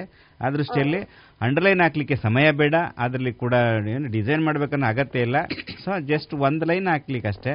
ಸಮಯ ಅದಕ್ಕೆ ನನ್ನ ಪ್ರಕಾರ ಕೆಲವೇ ಸೆಕೆಂಡ್ ಬೇಕೇ ಹೊರತು ನಿಮಿಷವೂ ಕೂಡ ಅದಕ್ಕೆ ಸ್ಪೆಂಡ್ ಮಾಡಬಾರ್ದು. ಸರ್ ಮತ್ತೆ ಲ್ಯಾಂಗ್ವೇಜ್ ಅಲ್ಲಿ ಪಾಯಿಂಟ್ಸ್ ಅಲ್ಲಿ ಬರಿಬಾರ್ದಲ್ಲ ಸರ್ ಲ್ಯಾಂಗ್ವೇಜ್ ಅಲ್ಲಿ ಬರಿಬಾರ್ದಂತಿಲ್ಲ ಆದ್ರೆ ಹೆಚ್ಚು ಬರೋದಿಲ್ಲ ಅದರಲ್ಲಿ. ಈಗ ಸೋಷಿಯಲ್ ಸೈನ್ಸ್ ಇತ್ಯಾದಿ ಆದ್ರೆ ನಾವು ಸಾಕಷ್ಟು ಪಾಯಿಂಟ್ಸ್ ಹಾಕ್ಬೋದು. ಬರಿಬಾರ್ದಂತೇನಿಲ್ಲ. ಬರೆದ್ರೆ ಸೂಕ್ತ ಆಗ್ತದೆ. ಅವರು ಇವ್ಯಾಲ್ಯೂಯೇಷನ್ ಮಾಡುವಂತವ್ರಿಗೆ ತುಂಬಾ ಹೆಲ್ಪ್ ಆಗ್ತದೆ. ಯಾಕೆ ಹೇಳಿದ್ರೆ ಈ ವಿದ್ಯಾರ್ಥಿ ಸಾಕಷ್ಟು ಈ ವಿಷಯದ ಬಗ್ಗೆ ನಾಲೆಜ್ ಇದೆ ತಿಳ್ಕೊಂಡಿದ್ದಾರೆ ಮತ್ತೆ ಸ್ಟಡಿ ಮಾಡಿದ್ದಾರೆ ಅಂತ ಹೇಳಿ ಆಗ ಅವ್ರಿಗೆ ತುಂಬಾ ಈಸಿ ಆಗ್ತದೆ. ಅದು ನಾಲೆಜ್ ಮಗುಗೆ ಈ ಪ್ರಶ್ನೆಗೆ ಉತ್ತರ ಚೆನ್ನಾಗಿ ಗೊತ್ತಿದೆ ಅನ್ನುವಂಥದ್ದು ಅವ್ರಿಗೆ ಮನವರಿಕೆ ಆಗ್ತದೆ. ಓಕೆ ಸರ್ ಇನ್ನೊಂದು ಕ್ವಶನ್ ಉಂಟು ಕೇಳ್ಬೋದಾ? ಹಾ ಖಂಡಿತ. ಆ, ನಾವ್ ಅಂದ್ರೆ ಈಗ ವ- ಆ, ಎಂತ ವ್ಯಾಲಿಟರ್ಸ್ ಹತ್ರ ಸಿ ಆನ್ಸರ್ ಇರ್ತದೆ ಅಂತ ಕೇಳ್ಪಟ್ಟಿದ್ದೇನೆ ನಾನು. ಹ್ಮ್. ಆಗ ಅವರಲ್ಲಿರುವ ಸಿ ಆನ್ಸರಿಗೂ ನಾವು ಬರ್ದ ಆನ್ಸರ್ ಸೇಮ್ ಟು ಸೇಮ್ ಆಗಿರ್ಬೇಕು. ಅಥವಾ ನಾವು ಬರ್ದ ಸ್ವಲ್ಪ ಚೇಂಜ್ ಆಗಿದ್ರು ಮಾರ್ಕ್ ಕೊಡ್ತಾರಾ? ಸೇಮ್ ಆಗಿರ್ಬೇಕನ್ನೋದು ಇಲ್ಲ. ಹಾ. ಆನ್ಸರ್ ಹತ್ರ ಇರ್ಬೇಕು ಅಥವಾ ಉತ್ತರ ಒಂದೇ ಆಗಿದ್ರೆ ಸಾಕಷ್ಟೇ. ಅವರು ಬರ್ಕೊಂಡಿದ್ದಾಗೆ ನೀನು ಇರ್ಬೇಕಂತ ಏನಿಲ್ಲ. ನಿನ್ನ ಆನ್ಸರ್ ಅದು ಸೂಕ್ತವಾಗಿದೆ ಸರಿ ಇದೆ ಅಂತ ಆದ್ರೆ ಅದಕ್ಕೆ ಫುಲ್ ಮಾರ್ಕ್ ಕೊಡ್ತಾರೆ ಅವರು. ಸೊ ಆ ದೃಷ್ಟಿಯಲ್ಲಿ ಅವರಾಗೆ ಇದೆ ಇವರಲ್ಲಿದೆ ಅದಿದೆ ಆ ಮನೋಭಾವನೆ ನಿಮಗೆ ಬೇಡ ಆ- ಚಿಂತೆಯೇ ನಿಮಗೆ ಬೇಡ. ನೀವು ಏನು ಎಷ್ಟು ಕಲ್ತಿದ್ದೀರಾ ನೀವೆಲ್ಲರೂ ಅದನ್ನ ಬರೆದ್ರೆ ಆಯ್ತು ಅಷ್ಟೇ. Okay sir okay. Thank you well ಧನ್ಯವಾದ. ಧನ್ಯವಾದ ನಾರಾಯಣ ಸರ್ ನಿಮ್ದು ಕೊನೆ ಅದಕ್ಕೆ ಕೊನೆಯದಾಗಿ ಈ ರೀತಿ ಎಲ್ಲ ಪ್ರಯತ್ನಗಳನ್ನ ನಾವೊಂದು ಸಂಸ್ಥೆಯಲ್ಲಿ ಹಮ್ಮಿಕೊಂಡಾಗ ಫಲಿತಾಂಶವನ್ನ ಹೆಚ್ಚು ಮಾಡಬಹುದು ಅಂತ ಹೇಳುವಂತ ಒಂದು ನಿರ್ಧಾರಕ್ಕೆ ನಾವು ಬರಬಹುದು ಬರಬಹುದು ನೀವು ಅದನ್ನು ಮಾಡಿ ತೋರಿಸಿದ್ದೇವೆ. ಹಾಗಾಗಿ ಆ ಪ್ರಯತ್ನ ಬೇಕು. ಆ ಪ್ರಯತ್ನದೊಂದಿಗೆ ಮಕ್ಕಳ ಒಂದು ಆತ್ಮೀಯ ಸಂಬಂಧವನ್ನು ಬೆಳೆಸುವಂತ ವ್ಯವಸ್ಥೆ ಕೂಡ. ನಮ್ಮಲ್ಲಿ ಇರಬೇಕು. ಮತ್ತೆ ವಾತಾವರಣ ಕೂಡ.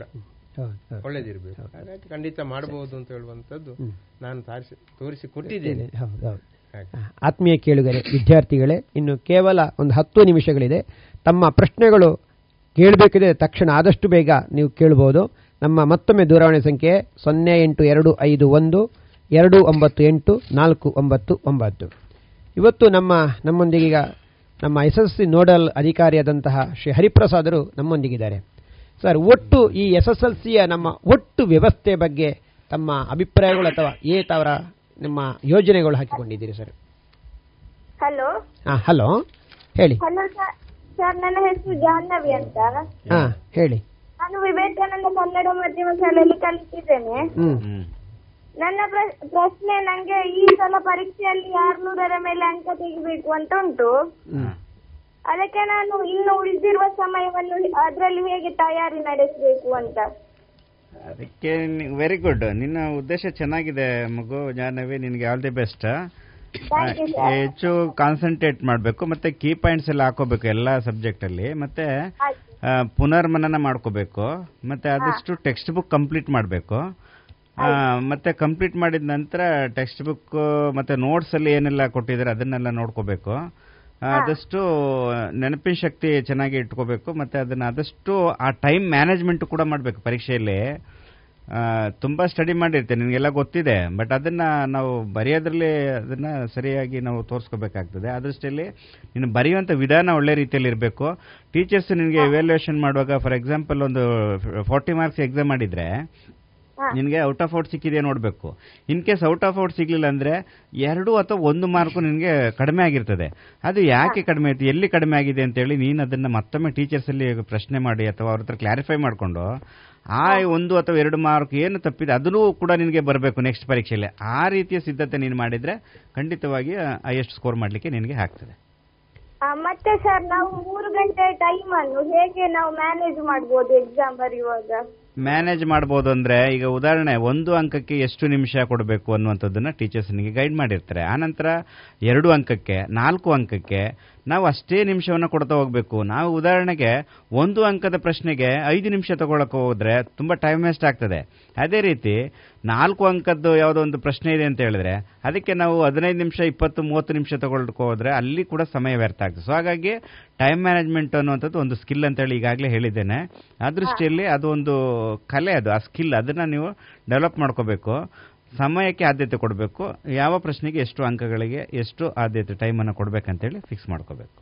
ಥ್ಯಾಂಕ್ ಯು ಸರ್ ವೆಲ್ಕಮ್ ನನಗೆ ಅನಿಸಿದ್ರು ಸರ್ ಒಂದು ಒಂದು ವೇಳೆ ಮಕ್ಕಳು ಈ ಅತ್ಯಂತ ಹೆಚ್ಚು ಸ್ಕೋರ್ ಮಾಡಬೇಕಾದಂತ ವಿದ್ಯಾರ್ಥಿಗಳು ಮನೆಯಲ್ಲೇ ಎರಡು ಮೂರು ಸಲ ಈ ತರ ಪರೀಕ್ಷೆಗಳನ್ನು ಬರೆದ ಸ್ವಲ್ಪ ಹೆಲ್ಪ್ ಆಗ್ಬೋದೇ ಏನೋ ಅಂತ ಅನಿಸ್ತದೆ. ಹೌದು ಖಂಡಿತ. ಇದಕ್ಕೆ ಅವರು ಪ್ರಾಕ್ಟೀಸ್ ಓನ್ ಪ್ರಾಕ್ಟೀಸ್ ಮಾಡ್ಬೋದು. ಜೊತೆಗೆ ನಮ್ಮ ಶಾಲೆಯಲ್ಲಿ ನಾವು ಈಗಾಗಲೇ ಪೂರ್ವ ಸಿದ್ಧತಾ ಸಭೆಗಳಂತೆ ಪೂರ್ವ ಸಿದ್ಧತಾ ಪರೀಕ್ಷೆಗಳಂತೇಳಿ ನಾವು ಮಾಡಿ ನಮ್ಮ ಶಿಕ್ಷಕರು. ಅದು ಕೂಡ ಅದರಿಂದ. ಮತ್ತೆ ಮನೆಯಲ್ಲಿ ಸ್ವಲ್ಪ ರೈಟಿಂಗ್ ಸ್ಕಿಲ್ ಅನ್ನ ಇಂಪ್ರೂವ್ ಮಾಡ್ಕೋಬೇಕು ಮಕ್ಕಳು ಹಾಗಾಗಿ ನಾವು ಸ್ಪೀಡ್ ಅಪ್ ಆಗ್ತದೆ ನಮಗೆ. ಸೊ ರೈಟಿಂಗ್ ಸ್ಕಿಲ್ ಅದು ಇಂಪಾರ್ಟೆಂಟ್ ಅದು ಬರಬೇಕಾದ್ರೆ ನಾವು ಮನೆಯಲ್ಲಿ ಪ್ರಾಕ್ಟೀಸ್ ಮಾಡಬೇಕು. ಬೈ ಪ್ರಾಕ್ಟೀಸ್ ನಾವು ಮಾಡಿದಾಗ ಸ್ಪೀಡ್ ಪಿಕಪ್ ಮಾಡ್ಕೊಳ್ಳಿಕ್ಕೆ ಆಗ್ತದೆ ಇದು ಒಂದು ಮಕ್ಕಳು ಇದನ್ನು ಈ ತಂತ್ರವನ್ನು ಕೂಡ ಬಳಸ್ಕೋಬೇಕಾಗ್ತದೆ ಹರಿಪ್ರಸಾದ್ ಸರ್, ತಾವು ಇದರ ಬಗ್ಗೆ ಒಟ್ಟು ತಯಾರಿಯ ಬಗ್ಗೆ ನಮ್ಮ ಸೊ ಈಗಾಗಲೇ ಸರ್ ನಾವು ಈ ವರ್ಷದ ಫಲಿತಾಂಶವನ್ನು ನಾವು ನಮ್ಮ ಶಿಕ್ಷಣಾಧಿಕಾರಿ ಹಾಗೂ ಎಲ್ಲ ಮುಖ್ಯ ಶಿಕ್ಷಕರ ಸಹಕಾರದಲ್ಲಿ ನೂರಕ್ಕೆ ನೂರು ಬರುವ ಆ ರೀತಿಯಲ್ಲಿ ನಾವು ಎಲ್ಲ ತಯಾರಿಗಳನ್ನು ಮಾಡ್ತಾ ಇದ್ದೇವೆ. ಈ ವರ್ಷ ಇಲ್ಲಿಯ ತನಕ ಒಟ್ಟು ಐದು ಸಾವಿರದ ಮುನ್ನೂರ ನಲವತ್ನಾಲ್ಕು ಮಕ್ಕಳು ಪರೀಕ್ಷೆಗೆ ನೋಂದಾಯಿಸಿದ್ದಾರೆ. ಸೊ ಆ ರೀತಿಯಲ್ಲಿ ನಾವು ಅದಕ್ಕೆ ಬೇಕಾದಂತಹ ಎಲ್ಲ ಹಲೋ. ಹಾ ಹಲೋ. ನಮಸ್ತೆ ನಮಸ್ತೆ. ಹಾ ನಾನು ಸಲ್ಮಾ ಎಲ್ಲಿಂದ? ವಿಕ್ಟರ್ಸ್ ಹಾ ಸರಿ ಹೇಳಿ ಅಮ್ಮ ವಿಕ್ಟರ್ಸ್ ಇಂದ ಹೇಳಿ. ನಮಗೆ ಸೋಷಿಯಲ್ ಅಲ್ಲಿ ಅಪ್ಲಿಕೇಶನ್ ಅಂದ್ರೆ ನೀವು ಇದು ಅಪ್ಲಿಕೇಶನ್ ಟೈಪ್ ಕ್ವಶನ್ ಕೊಡ್ತೀರಲ್ಲ ನನಗೆ ಅದು ನಮ್ಮ ಲೆಸನ್ ಇಂದವೇ ಬರ್ತದ ಅಲ್ಲ ಹೊರಗಿಗೆ ಅಂದ್ರೆ ನಾರ್ಮಲ್ ಆಗಿ ಕ್ವಶನ್ ಬರ್ತದ ಅಂತ? ಈಗ ಸಾಮಾನ್ಯವಾಗಿ ಅಪ್ಲಿಕೇಬಲ್ ಕ್ವಶನ್ ಬರುವಂತದ್ದು ಸೈನ್ಸ್ ಅಲ್ಲಿ ಹೆಚ್ಚು ಬರ್ತದೆ. ಸೊ ಹಾಗಾಗಿ ಈಗ ಸೋಷಿಯಲ್ ಸೈನ್ಸ್ ಅಲ್ಲಿ ಅಪ್ಲಿಕೇಬಲ್ ಕ್ವಶನ್ ಬರುವಂತದ್ದು ಇಲ್ಲ. ಆದ್ರೆ ನೀನೇನು ನಮ್ಮ ಕ್ಲಾಸ್ ನಮ್ಮ ಸಬ್ಜೆಕ್ಟ್ ಟೀಚರ್ಸ್ ನೋಟ್ಸ್ ಕೊಟ್ಟಿದ್ದಾರೆ ಅದನ್ನ ಮಾತ್ರ ನೀವು ರೆಫರ್ ಮಾಡ್ತಾ ಹೋಗ್ತೀರಾ ಅದಕ್ಕೆ ಮಾತ್ರ ಡಿಪೆಂಡ್ ಆಗ್ತೀರಾ ಈ ಸ್ಟೂಡೆಂಟ್ಸ್ ಸೊ ಹಾಗಾಗಿ ಏನ್ ಮಾಡಬೇಕು ಟೆಕ್ಸ್ಟ್ ಬುಕ್ನ ಕಂಪಲ್ಸರಿ ಓದಿ ಅಂತ ನಾವು ಪದೇ ಪದೇ ಹೇಳುವಂಥದ್ದು ಎಲ್ಲ ವಿದ್ಯಾರ್ಥಿಗಳಿಗೆ ಇದೇ ಉದ್ದೇಶಕ್ಕೆ. ಯಾಕೆ ಹೇಳಿದ್ರೆ, ಟೀಚರ್ಸ್ ಅವ್ರದೇ ಆದಂತ ಒಂದು ನಾಲೆಜ್ ಮತ್ತೆ ಅವ್ರಿಗೆ ಒಂದು ಗೊತ್ತಿದೆ, ಯಾವ ಪ್ರಶ್ನೆಗೆ ಹೇಗೆ ಬರೀಬೇಕು, ನಮ್ಮ ವಿದ್ಯಾರ್ಥಿಗಳ ತಯಾರಿಸಬೇಕ, ತಯಾರಿ ಮಾಡ್ಬೇಕಂತೇಳಿ ಅವ್ರಿಗೆ ಗೊತ್ತಿದೆ. ಆಧಾರದಲ್ಲಿ ನಿಮಗೆ ನೋಟ್ಸ್ ಅನ್ನ ಕೊಟ್ಟಿರ್ತಾರೆ. ಆದ್ರೆ ಕೆಲವು ಸಲ ಟೀಚರ್ಸ್ ಏನ್ ನೋಟ್ಸ್ ಅಲ್ಲಿ ಕೊಟ್ಟಿದ್ರೆ ಅದೇ ಪ್ರಶ್ನೆ ಬರಬೇಕಂತ ಏನಿಲ್ಲ ಪರೀಕ್ಷೆಯಲ್ಲಿ. ಕೆಲವು ಕ್ವಶನ್ ಪೇಪರ್ ಅನ್ನ ಫ್ರೇಮ್ ಮಾಡುವಾಗ ಟೆಕ್ಸ್ಟ್ ಬುಕ್ ಅನ್ನು ಆಧರಿಸಿ ಕೆಲವು ಪ್ರಶ್ನೆ ಪತ್ರಿಕೆಗಳನ್ನು ತಯಾರಿ ಮಾಡುವ ಮಾಡಿರುವಂಥ ಸಾಧ್ಯತೆಗಳಿದೆ. ಆಗ ವಿದ್ಯಾರ್ಥಿಗಳು ಕನ್ಫ್ಯೂಷನ್ ಆಗುವಂಥದ್ದು ಏನು ಹೇಳಿದ್ರೆ, ಓ, ಇದು ನಮ್ಮ ಟೀಚರ್ ನಮಗೆ ನೋಟ್ಸ್ ಅಲ್ಲಿ ಕೊಡ್ಲಿಲ್ಲ. ಇದು ಎಲ್ಲ ಹೊರಗೆ ಬಂದಿದೆ ಅಂತೇಳಿ. ಹೊರಗೆ ಎಲ್ಲಿಂದನೂ ಬರ್ಲಿಕ್ಕೆ ಚಾನ್ಸ್ ಇಲ್ಲ. ಯಾವುದೇ ಕಾರಣಕ್ಕೆ ಯಾರು ಹೊರಗಿಂದ ಕೊಡೋದಿಲ್ಲ. ಅದು ಟೆಕ್ಸ್ಟ್ ಬುಕ್ ಅಲ್ಲಿ ಬಂದಂತ ಪ್ರಶ್ನೆ ಆಗಿರ್ತದೆ. ಸೊ ವಿದ್ಯಾರ್ಥಿಗಳೇ, ಆದಷ್ಟು ನೀವು ಕಡ್ಡಾಯವಾಗಿ ಟೆಕ್ಸ್ಟ್ ಬುಕ್ ಅನ್ನ ಓದಿ ರೆಫರ್ ಮಾಡಿ. ಆಗ ನೀವು ನೋಟ್ಸ್ ಅನ್ನು ಹೊರತುಪಡಿಸಿ ಬೇರೆ ಪ್ರಶ್ನೆ ಬಂದರೂ ಉತ್ತರ ಬರೆಯುವಂತ ಸಾಮರ್ಥ್ಯ ನಿಮಗೆ ಬರ್ತದೆ. ಇದು ಹಾಗಾದ್ರೆ ಟೆಕ್ಸ್ಟ್ ಬುಕ್ ಹೊರಗಿಂದ ಬರುದಿಲ್ಲ ಅಂತ. ಹೊರಗಿಂದ ಬರೋದಿಲ್ಲ. ಟೆಕ್ಸ್ಟ್ ಬುಕ್ ನೋಟ್ಸ್ ಬಿಟ್ರೆ ಇನ್ನೆಲ್ಲಿಂದ ಹೊರಗಡೆ ಬರ್ಲಿಕ್ಕೆ ಸಾಧ್ಯ ಇಲ್ಲ. ಅಂದ್ರೆ ನೀವು ಟೆಕ್ಸ್ಟ್ ಬುಕ್ ಅನ್ನು ಕ್ಲಿಯರ್ ಆಗಿ ಓದಬೇಕು ಅಂತ ನಮ್ಮ ಅಧಿಕಾರಿಗಳು ಹೇಳ್ತಾ ಇದ್ದಾರೆ. ಓದ್ಬೇಕು. ಆ ಸಬ್ಜೆಕ್ಟ್ ಬಗ್ಗೆ ನಾಲೆಜ್ ನೀವು ಹೆಚ್ಚು ಕಲೆಕ್ಟ್ ಮಾಡ್ಕೋಬೇಕು. ಹೆಚ್ಚು ಅದ್ರ ಬಗ್ಗೆ ಸ್ಟಡಿ ಮಾಡಬೇಕು. ಬೇರೆ ಬೇರೆ ಕಡೆಯಿಂದೆಲ್ಲ ಆ ಸಬ್ಜೆಕ್ಟ್ ಬಗ್ಗೆ ಆ ಟಾಪಿಕ್ ಆ ಚಾಪ್ಟರ್ ಬಗ್ಗೆ ಹೆಚ್ಚು ಮಾಹಿತಿನ ಕಲ್ತ್ಕೋಬೇಕು. ಮತ್ತೊಂದು ಡೌಟ್ ಸರ್ ಇಲ್ಲಿ ಈಗ ಮ್ಯಾಥ್ಸ್ ಅಲ್ಲಿ ಈಗ ನೀವು ಈಗ ಎಲ್ಲ ಸಬ್ಜೆಕ್ಟ್ ಅಲ್ಲಿ ಮಲ್ಟಿಪಲ್ ಚಾಯ್ಸ್ ತರ್ಟಿ ಅಂತ ಹೇಳಿದ್ರಲ್ಲ ಹ್ಮ್. ಅದು ಈಗ ನಾವು ಮ್ಯಾಥ್ಸ್ ಅಲ್ಲಿ ಆದ್ರೆ ನಮಗೆ ಈಗ ನಾವು ಮ್ಯಾಥ್ಸ್ ಈಗ ಒನ್ ಮಾರ್ಕ್ ಕ್ವಶನ್ಸ್ ಆದ್ರೆ ಅದನ್ನು ನಾವು ಇದು ಅಪ್ಲೈ ಮಾಡಿ ಮಾಡುವಾಗ ಆನ್ಸರ್ ರಾಂಗ್ ಆದ್ರೆ ಇದು ನಮಗೆ ಆಫ್ ಮಾರ್ಕ್ ಆದ್ರೂ ಸಿಗ್ಬೋದಿತ್ತು. ಈಗ ನಾವು ಆನ್ಸರ್ ರಾಂಗ್ ಆದ್ರೆ ಇತ್ತಲ್ಲ ಅಂತ. ಅದನ್ನು ಸ್ವಲ್ಪ ಕಮ್ಮಿ ಮಾಡ್ಬೋದಾ ಅಂತ. ಬಾಕಿ ಎಲ್ಲ ಸಬ್ಜೆಕ್ಟ್ಗೆ ಅದು ಒಳ್ಳೇದಾಗ್ತದೆ. ಅದು ಹಾಗೆ ಏನು? ನೋಡಿ ಗಣಿತದಲ್ಲಿ ಆ ರೀತಿಯ ಪ್ರಶ್ನೆಗಳು ಬಹು ಆಯ್ಕೆ ಪ್ರಶ್ನೆಗಳು ಈಗ ಬರ್ತಾ ಇಲ್ಲ. ಮೊದಲು ಅರವತ್ತು ಮಾರ್ಕಿನ ಪ್ರಶ್ನೆಗಳು ಇರುವಾಗ ಆ ರೀತಿಯ ಒಂದು ವ್ಯವಸ್ಥೆ ಇತ್ತದು.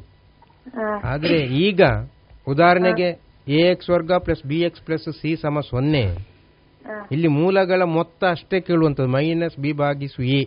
ಅಥವಾ ಗುಣಲಬ್ಧ ಕೇಳುವುದಿದ್ರೆ ಸಿ ಭಾಗಿಸು ಎ. ಅಷ್ಟೇ. ಅದನ್ನ ಅದರಿಂದ ಸೂತ್ರದ ಸಹಾಯದಿಂದ ಬಿಡಿಸಿ ಅಂತ ಹೇಳಿರುವಂತ ಬಹು ಆಯ್ಕೆಯಲ್ಲಿ ಬರ್ತಾ ಇಲ್ಲ. ಹಾಗಾಗಿ ಈಗ ಬಹು ಆಯ್ಕೆಯನ್ನ ಈ ಇತ್ತೀಚಿನ ವರ್ಷಗಳಲ್ಲಿ ಬಿಡಿಸಿ ಮಾಡುವಂತಹ ಬಹು ಆಯ್ಕೆಯನ್ನ ಕೊಡ್ತಾ ಇಲ್ಲ. ಹಾಗಾಗಿ ಅದರ ಬಗ್ಗೆ ಚಿಂತನೆ ಬೇಡ. ಅಷ್ಟೇ. Good luck Hariprasad sir. So ಅದಕ್ಕೆ ನಮ್ಮ ತಾಲೂಕಿನ ಇದರಲ್ಲಿ ಈಗಾಗಲೇ ಹೇಳಿದ ಹಾಗೆ ನಾನು ಐದು ಸಾವಿರದ ಮುನ್ನೂರ ನಲವತ್ನಾಲ್ಕು ಮಕ್ಕಳು ನೋಂದಾವಣೆಗೊಂಡಿದ್ದಾರೆ.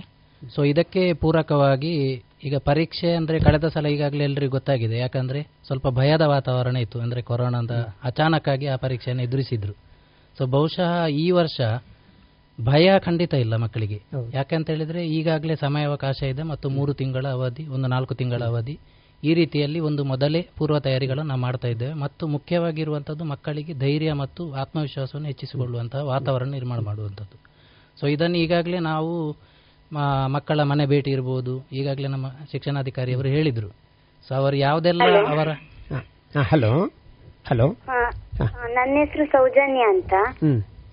ನಾನು ಶ್ರೀರಾಮಕೃಷ್ಣ ಆಶ್ರಮದಿಂದ ಮಾತಾಡ್ತಿದ್ದೀನಿ. ಹ್ಮ್. ಹೇಳಿ ಅಮ್ಮ. ವಿವೇಕಾನಂದ ಸ್ಕೂಲ್ ಕನ್ನಡ ಮೀಡಿಯಂ ಹ್ಮ್ ಹ್ಮ್. ಈಗ ನನ್ ಕ್ವಶನ್ ಏನಂದ್ರೆ. ಈಗ ಲ- ಪ್ರತಿ ವರ್ಷ ಮಾಡ್ತಿದ್ರಲ್ಲ ಕ್ವಶನ್ ಪೇಪರ್ ಅದೇ ಮೆಥಡ್ ಅಲ್ಲಿ ಇರುತ್ತಾ ಅಥವಾ ಚೇಂಜ್ ಆಗುತ್ತಾ ಅಂತ? ಮೆಥಡ್ ಅದೇ ಇದೆ ಯಾವುದೇ ಬದಲಾವಣೆ ಇಲ್ಲ. ನೀವ್ಯಾರು ಅದ್ರ ಬಗ್ಗೆ ಚಿಂತೆ ಮಾಡೋದು ಬೇಡ ವಿದ್ಯಾರ್ಥಿಗಳ ಸೇಮ್ ಮೆಥಡ್ ಇದೆ. ಅಂದ್ರೆ ಈಗ ಬಿಟ್ಟ ಸ್ಥಳ ಎಲ್ಲ ಹನ್ನೆರಡು ಕೊಡ್ತಿರ್ತಾರಲ್ಲ ಪ್ರತಿ ವರ್ಷ. ಈ ವರ್ಷ ಎಲ್ಲಾದ್ರೂ ಅದಕ್ಕಿಂತ ಜಾಸ್ತಿ ಕೊಡ್ತಾರಾ ಅಂತ? ಜಾಸ್ತಿ ಅಂತಿಲ್ಲ ಪ್ರಪೋರ್ಷನೇಟ್ ಆಗಿ ಈಗ ಏನು ಸೆವೆಂಟಿ ಪರ್ಸೆಂಟ್ ಅಂತ ಏನು ಫಿಕ್ಸ್ ಮಾಡಿದ್ದಾರೆ. ಅದಕ್ಕೆ ಡಿಪೆಂಡ್ ಆಗಿ ಒನ್ ಆರ್ ಟು ವೇರಿಯೇಷನ್ ಆಗ್ಬೋದು ಅಷ್ಟೇ ಅದು ಹೊರತುಪಡಿಸಿದ್ರೆ ಬೇರೆ ಮೆಥಡ್ ಇಲ್ಲ. ಚಿಂತೆ ಸರಿ. ಸೊ ಒಟ್ಟು ಈ ವರ್ಷ ಎಂಬತ್ತು ಪ್ರೌಢಶಾಲೆಗಳಿವೆ. ಸೊ ನಾವು ಏನ್ ಮಾಡಿದ್ದೇವೆ ಅಂದ್ರೆ ಈ ವರ್ಷ ಯಾವುದೇ ಸರ್ಕಾರಿ ಅನುದಾನಿತ ಅನುದಾನ ರಹಿತ ಅಂತೇಳಿ ಭೇದ ಭಾವ ಇಲ್ಲದೆ ಎಲ್ಲರನ್ನೂ ಒಟ್ಟು ಸೇರಿಸಿ ನಾವೊಂದು ಕಾರ್ಯಾಗಾರಗಳನ್ನು ಮಾಡಿದ್ದೇವೆ. ಸೊ ಆ ವಿಷಯವಾರು ಕಾರ್ಯಾಗಾರಗಳು. ಮತ್ತು ಪ್ರೌಢಶಾಲಾ ಮುಖ್ಯ ಶಿಕ್ಷಕರ ಸಭೆಗಳನ್ನು ಮಾಡಿದ್ದೇವೆ. ಮತ್ತು ಇನ್ನೊಂದು ವಿಶೇಷ ಅಂದ್ರೆ ಎಲ್ಲ ಪ್ರೌಢಶಾಲಾ ಮುಖ್ಯ ಶಿಕ್ಷಕರುಗಳ ತಂಡ ಮಾಡಿ ಪ್ರತಿ ಬೇರೆ ಬೇರೆ ಶಾಲೆಗಳಿಗೆ ಭೇಟಿ ನೀಡಿ ಆ ಒಂದು ವಾತಾವರಣ ಮಕ್ಕಳೊಂದಿಗೆ ಮುಕ್ತವಾಗಿ ಸಂವಾದವನ್ನು ಕೂಡ ಮಾಡಿದ್ದಾರೆ. ಸೊ ನಾವು ಟಿ ಪಿ ಯು ಇರ್ಬೋದು ಅಥವಾ C R P B R ಪಿಗಳು B I R T E C ಒಗಳು ನಮ್ಮ ಶಿಕ್ಷಣಾಧಿಕಾರಿಗಳ ನೇತೃತ್ವದಲ್ಲಿ ಕೂಡ ನಾವು ಕೂಡ ಭೇಟಿ, ಮನೆ ಭೇಟಿಗಳನ್ನು ಮಾಡುವಂಥದ್ದು ಅಥವಾ ಪೋಷಕರ ಸಭೆಗಳನ್ನು ಮಾಡುವಂಥದ್ದು ಹೀಗೆ ಮಕ್ಕಳಲ್ಲಿ ಧೈರ್ಯವನ್ನು ತುಂಬಿಸುವಂಥ ಕೆಲಸವನ್ನು ಮಾಡ್ತಾ ಇದ್ದೇವೆ ಸರ್. ಈ ವರ್ಷದಲ್ಲಿ ನಮ್ಮ ಒಟ್ಟು ಹನ್ನೆರಡು ಪರೀಕ್ಷಾ ಕೇಂದ್ರಗಳನ್ನು ರಚಿಸಿದ್ದೇವೆ. ಸೊ ಇದರಲ್ಲಿ ಆ, ಪುತ್ತೂರು ಮತ್ತು ಕಡಬ ಕ್ಲಸ್ಟರ್ ವಲಯಗಳನ್ನಾಗಿ. ಹಲೋ. ಹಲೋ ಹಾ ಹಲೋ. ಇದು ಹಲೋ ಫೌಜಿ ಅಂತ ಹಾ ಸರಿ ಹೇಳಿ. ಪ್ರಶ್ನೆ ಕೇಳಿ. ನನ್ನ ಮಗ ಹತ್ತನೇ ಕ್ಲಾಸಲ್ಲಿ ಈಗ ಹೋಗ್ತಾ ಇದ್ದಾನೆ. ಹ್ಮ್. ಅರಫದಲ್ಲಿ. ಹ್ಮ್ ಹ್ಮ್ ಅರಫಾದಲ್ಲಿ. ಹಾ ಹೇಳಿ. ಆ, ಹೌದು. ನೀವು ಮಾಹಿತಿ ಎಲ್ಲ ಕೊಡ್ತೀನಿ ಅಂತ ಹೇಳಿ ಅವರು ಹೇಳಿದ್ದಾರೆ. ಹ, ಹೌದು. ಅದೇ ನೀವು ಪ್ರಶ್ನೆ ಎಂತಮ್ಮ? ಪ್ರಶ್ನೆ ಕೇಳಿ. ಏನು ಏನು ನಿಮ್ಮ ಪ್ರಶ್ನೆ ಏನು? ನಿಮ್ಮ ಸಮಸ್ಯೆ ಏನಿದೆ ಪ್ರಶ್ನೆ ಏನಿದೆ ಕೇಳಿ. ಪ್ರಶ್ನೆ ಅಂದ್ರೆ ಅವನು ಸ್ವಲ್ಪ ಕಲಿಯೋದ್ರಲ್ಲಿ ಸ್ವಲ್ಪ ಇದ್ದಾನೆ ಹಾ, ಸರಿ. ಆಯ್ತಮ್ಮ ನಿಮ್ಮ ಮಗುಗೆ ಒಳ್ಳೆ ಮಾರ್ಗದರ್ಶನ ಕೊಡ್ಲಿಕ್ಕೆ ನಿಮ್ಮ ಶಿಕ್ಷಕರಿಗೆ ನಾವು ತಿಳಿಸ್ತೇವೆ. ನಿಮ್ಮ ಮಗುವನ್ನು ಒಳ್ಳೆ ಅವರು ಹೆಚ್ಚು ಅಂಕ ಗಳಿಸಲಿಕ್ಕೆ ಬೇಕಾದಂತ ಸೂಕ್ತ ಮಾರ್ಗದರ್ಶನ ಕೊಡ್ಲಿಕ್ಕೆ ನಾವು ಹೇಳ್ತೇವೆ. ಮನೆಯಲ್ಲಿ ನೀವು ಸ್ವಲ್ಪ ಒಂದು ಜೋಪಾನ ಮಾಡಿ ಓದ್ಕೊಳ್ಳಿಕ್ಕೆ ಹೆಚ್ಚು ಗಮನ ಕೊಡ್ತಾರೆ. ಗುಡ್ ಗುಡ್ ನೀವು ಸ್ವಲ್ಪ ಮನೆಯಲ್ಲಿ ಹೆಚ್ಚು ಗಮನ ಕೊಡಿ. ಅವನು ಹೇಗೆ ಕಲಿತಿದ್ದಾನೆ ಹೇಗೆ ಅಂತ ಹೇಳಿ ಗಮನ ಹಾ. ಪ್ರತಿ ಕೊಠಡಿಯಲ್ಲಿ ಇಪ್ಪತ್ತು ಮಕ್ಕಳಿರುವಂತೆ ನಾವು ಈಗಾಗಲೇ ಆ, ನಾವು ರಚಿಸಿದ್ದೇವೆ ಆ, ಪರೀಕ್ಷಾ ಕೇಂದ್ರಗಳನ್ನು. ಸೊ ಹಾಗಾಗಿ ಒಟ್ಟು ಇನ್ನೂರ ಅರವತ್ತೇಳು ಮೇಲ್ವಿಚಾರಕರು ಹನ್ನೆರಡು ಅಧೀಕ್ಷಕರು ಇರುವಂತೆ ನಾವು ಪರೀಕ್ಷಾ ಕೇಂದ್ರಗಳನ್ನು ರಚಿಸಿ ಯಾವುದೇ ಧೈರ್ಯವನ್ನು ಇಲ್ಲದೆ ಯಾವುದೇ ಧೈರ್ಯ ತಕೊಂಡು ಪರೀಕ್ಷೆಯನ್ನು ಬರೀಬೇಕು ಅಂತ ಹೇಳಿ ಮಕ್ಕಳಲ್ಲಿ ಎಲ್ಲರಲ್ಲಿ ಧೈರ್ಯವನ್ನು ತುಂಬಿಸ್ತಾ ಇದ್ದೇವೆ. ಸರಿ ಈಗ ಸಮಯ ಮೀರ್ತಾ ಇದೆ. ನಮ್ಮೊಂದಿಗೆ ನಮ್ಮ ದೈಹಿಕ ಶಿಕ್ಷಣಾಧಿಕಾರಿಗಳಾದ ಸುಂದರಗೌಡಿದ್ದಾರೆ ತುಂಬ ಅನುಭವಸ್ಥರು ಶಿಕ್ಷಣ ಕ್ಷೇತ್ರದಲ್ಲಿ ಸಹ ತುಂಬ ಸಾಧನೆಯನ್ನು ಮಾಡಿದವರು. ಸರ್ ಕೊನೆಯದಾಗಿ ನಮ್ಮ ವಿದ್ಯಾರ್ಥಿಗಳಿಗೆ ಇದಕ್ಕೆ ಮೊದಲು ನೀವು ನಮ್ಮ ಪಾಂಚದಲ್ಲಿ ನಮ್ಮ ಸಂದರ್ಶನ ಅಥವಾ ಅನೇಕ ಕಾರ್ಯಕ್ರಮ ಕೊಟ್ಟಿದ್ದೀರಿ. ಸರ್ ಈ ಸಂದರ್ಭದಲ್ಲಿ ನಮ್ಮ ಮಕ್ಕಳಿಗೆ ಯಾವ ರೀತಿಯ ಮಾರ್ಗದರ್ಶನವನ್ನು ಅಥವಾ ಮಾಹಿತಿಯನ್ನು ನೀಡ್ತೀರಿ ಸರ್? ಪ್ರಥ ಪ್ರಥಮವಾಗಿ ನಾನು ಪೋಷಕ ಬಂಧುಗಳಲ್ಲಿ ಮತ್ತು ವಿದ್ಯಾರ್ಥಿಗಳಲ್ಲಿ ಒಂದು ವಿನಂತಿ ಮಾಡಿಕೊಳ್ತಾ ಇದ್ದೇನೆ. ಇದು ನಮ್ಮ ಪರೀಕ್ಷಾ ವಿಷಯಗಳು ಬಂದಾಗ ನಾವು ಹೆಚ್ಚು ಮುತುವರ್ಜಿಯಾಗಿ ನಾವು ಹೆಚ್ಚು ಅಂಕಗಳನ್ನು ತೆಗೆದುಕೊಳ್ಬೇಕು, ನಾವು ಪಾಸ್ ಆಗಬೇಕು ಎಂಬ ಒಂದು ಚಿಂತನೆ ಎಲ್ಲರಲ್ಲಿ ಇರುತ್ತದೆ. ಒಂದು ರೀತಿಯ ಭಯದ ವಾತಾವರಣ ಕೂಡ ಇದೆ. ಭಯದ ವಾತಾವರಣ ಅವರಲ್ಲಿ ಇರಬಾರ್ದು. ಮೇಯ್ನ್ ಆಗಿ ನಾವು ಆಹಾರ ಸೇವನೆಯಲ್ಲಿ ನಾವು ವ್ಯತ್ಯಾಸಗಳನ್ನು ಮಾಡಿಕೊಳ್ಳಬಾರದು. ನಾವು ದೈನಂದಿನವಾಗಿ ಏನೆಲ್ಲ ಆಹಾರ ಪದಾರ್ಥಗಳನ್ನು ಸೇವಿಸಿಕೊಳ್ತೇವೆ? ಹಲೋ. ಕೇಳಿ ಕೇಳಿ. ಕೊನೆಯ ಪ್ರಶ್ನೆ ಕೇಳಿ ಈಗ. ಹ್ಮ್. ಕೇಳಿ. ಜಯಶ್ರೀರಾಮ್ ಹಾ ಜೈ ಶ್ರೀರಾಮ್ ಹೇಳಿ. ನನ್ನ ಹೆಸರು ಕುಸಿತ್ ಕುಮಾರ್ ಅಂತ. ಇದೇ ವಿದ್ಯಾ ವಿದ್ಯಾಕೇಂದ್ರ ಹ್ಮ್. ಓದುತ್ತಿದ್ದೇನೆ. ಇದು ಟೆಂತ್ ಎಕ್ಸಾಮ್ ಅಲ್ಲಿ ಹ್ಮ್. ಗೊತ್ತಿರೋ ಪ್ರಶ್ನೆಯನ್ನು ಬರ್ದಾದ್ಮೇಲೆ ಹ್ಮ್. ಗೊತ್ತಿಲ್ಲದ ಪ್ರಶ್ನೆಯನ್ನು ಲಾಸ್ಟ್ಗೆ ಬರೀತೇವಲ್ಲ ಹ್ಮ್. ಆಗ ನಾವು ಇದು ಕ್ವಶನ್ ನಂಬರ್ ಹಾಕದಿದ್ರೆ ಮಾರ್ಕ್ ಕೊಡ್ತಾರ? ಪ್ರಶ್ನೆ ಸಂಖ್ಯೆ ಕಡ್ಡಾಯವಾಗಿ ಹಾಕ್ಬೇಕು ವಿದ್ಯಾರ್ಥಿಗಳೇ. ನೀವು ಪ್ರಶ್ನೆ ಫಾರ್ ಎಕ್ಸಾಂಪಲ್ ಹದಿನೈದನೇ ಪ್ರಶ್ನೆಗೆ ನಿನಗೆ ಉತ್ತರ ಗೊತ್ತಿದೆ ಚೆನ್ನಾಗಿ ನಾನು ಬರೀತೇನೆ ಅಂತ ಹೋದ್ರೆ ನೀನು ಮೊದಲನೇ ಆಗಿ ಫಸ್ಟ್ ಪೇಜಲ್ಲಿ ಮೊದಲನೇ ಪ್ರಶ್ನೆ ಹದಿನೈದನ್ನೇ ಬರೀಬಹುದು ನಿನಗೆ ಅವಕಾಶ ಇದೆ ಬಟ್ ಪ್ರಶ್ನೆ ಸಂಖ್ಯೆ ಕಡ್ಡಾಯವಾಗಿ ಹಾಕಬೇಕು. ಪ್ರಶ್ನೆ ಎಲ್ಲಿಯಾದರೂ ಉತ್ತರ ಬರೀ ನೀನು ಬಟ್ ಆ ಪ್ರಶ್ನೆ ಸಂಖ್ಯೆಯನ್ನು ಕಡ್ಡಾಯವಾಗಿ ಹಾಕಿ ಆನಂತರ ನಂತರ ಅದಕ್ಕೆ ಉತ್ತರವನ್ನು ಬರೆದ್ರೆ ಸೂಕ್ತ. ಆಗ ನಿಮಗೆ ಯಾವುದೇ ರೀತಿಯಲ್ಲಿ ಗೊಂದಲ ಆಗೋದಿಲ್ಲ. ಅಂಕಗಳು ನೀನು ಎಲ್ಲೇ ಬರೆದ್ರೂ ಅದಕ್ಕೆ ಉತ್ತರ ಸರಿ ಇದ್ರೆ ಅದಕ್ಕೆ ಸೂಕ್ತವಾದ ಅಂಕಗಳನ್ನು ಮೌಲ್ಯಮಾಪಕರು ನಿಮಗೆ ಕೊಡಲಿಕ್ಕಿದ್ದಾರೆ.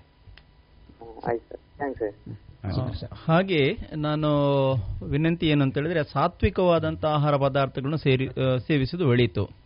ಹಾಗೆ ಶಾಖಾಹಾರಿಗಳು, ಅಂದರೆ ಮಾಂಸಾಹಾರವನ್ನು ಒಂದು ನಿರ್ದಿಷ್ಟ ಅವಧಿವರೆಗೆ ಹೆಚ್ಚು ಬಿಡುವುದೇ ಒಳ್ಳೆಯದು. ಯಾಕೆ ಅಂತ ಹೇಳಿದ್ರೆ ಜೀರ್ಣಶಕ್ತಿ ಹೆಚ್ಚು ಬೇಕಾಗ್ತದೆ. ಈ ಹಸಿರು ಪದಾರ್ಥಗಳನ್ನು ಹೆಚ್ಚು ಸೇವಿಸಿದರೆ ಲವಲವಿಕೆಯಿಂದ, ಉತ್ಸುಕತೆಯಿಂದ ನಮಗೆ ಶಾರೀರಿಕವಾಗಿ ನಾವು ಮಾನಸಿಕವಾಗಿ ಸದೃಢವಾಗಿ ಓದಲಿಕ್ಕೆ ಆಗ್ತದೆ. ಹಾಗೆ ಓದುವ ಸಂದರ್ಭದಲ್ಲಿ ಹೆಚ್ಚು ಪಾನೀಯಗಳನ್ನು, ಅಂದರೆ ನೀರು ಇತ್ಯಾದಿಗಳನ್ನು ನಾವು ಇಟ್ಟುಕೊಂಡು ಬಾಯಾರಿಕೆಗಳಾದಾಗ ಅದನ್ನು ಸೇವಿಸುವುದು. ಮತ್ತೆ ಕಾಲಕಾಲಕ್ಕೆ ಕಾಲ ಕಾಲಕ್ಕೆ ಏನು ನಾವು ಊಟ ಮಾಡುವಂತಹ ಅವಧಿಯಲ್ಲಿ ಊಟ ಮಾಡಲೇಬೇಕು. ಈಗ ಉದಾಹರಣೆಗೆ ಎಂಟು ಗಂಟೆಗೆ ಊಟ ಮಾಡೋದಿದ್ರೆ ಅದನ್ನು ಹತ್ತು ಗಂಟೆಗೆ ಊಟ ಮಾಡೋದಲ್ಲ ಆ ಎಂಟು ಗಂಟೆಗೆ ಅದನ್ನು ಮುಗಿಸಿಕೊಳ್ಬೇಕು. ಹಾಗೆ ಈ ರೀತಿಯಾದಂಥ ಒಂದು ಟೈಮ್ ಟೇಬಲ್ ಅನ್ನು ಸಿದ್ಧಪಡಿಸಿಕೊಂಡು ಈ ಆ ಓದುವಿನ ಅವಧಿಯಲ್ಲಿ ಅದನ್ನು ಪರಿಪೂರ್ಣವಾಗಿ ಪಾಲಿಸಿಕೊಂಡಲ್ಲಿ ಮಗುವಿನ ಶಾರೀರಿಕ ಒಂದು ಇದರಲ್ಲಿ ವ್ಯತ್ಯಾಸಗಳನ್ನು ನಾವು ಕಾಣಲಿಕ್ಕೆ ಸಾಧ್ಯ ಇಲ್ಲ.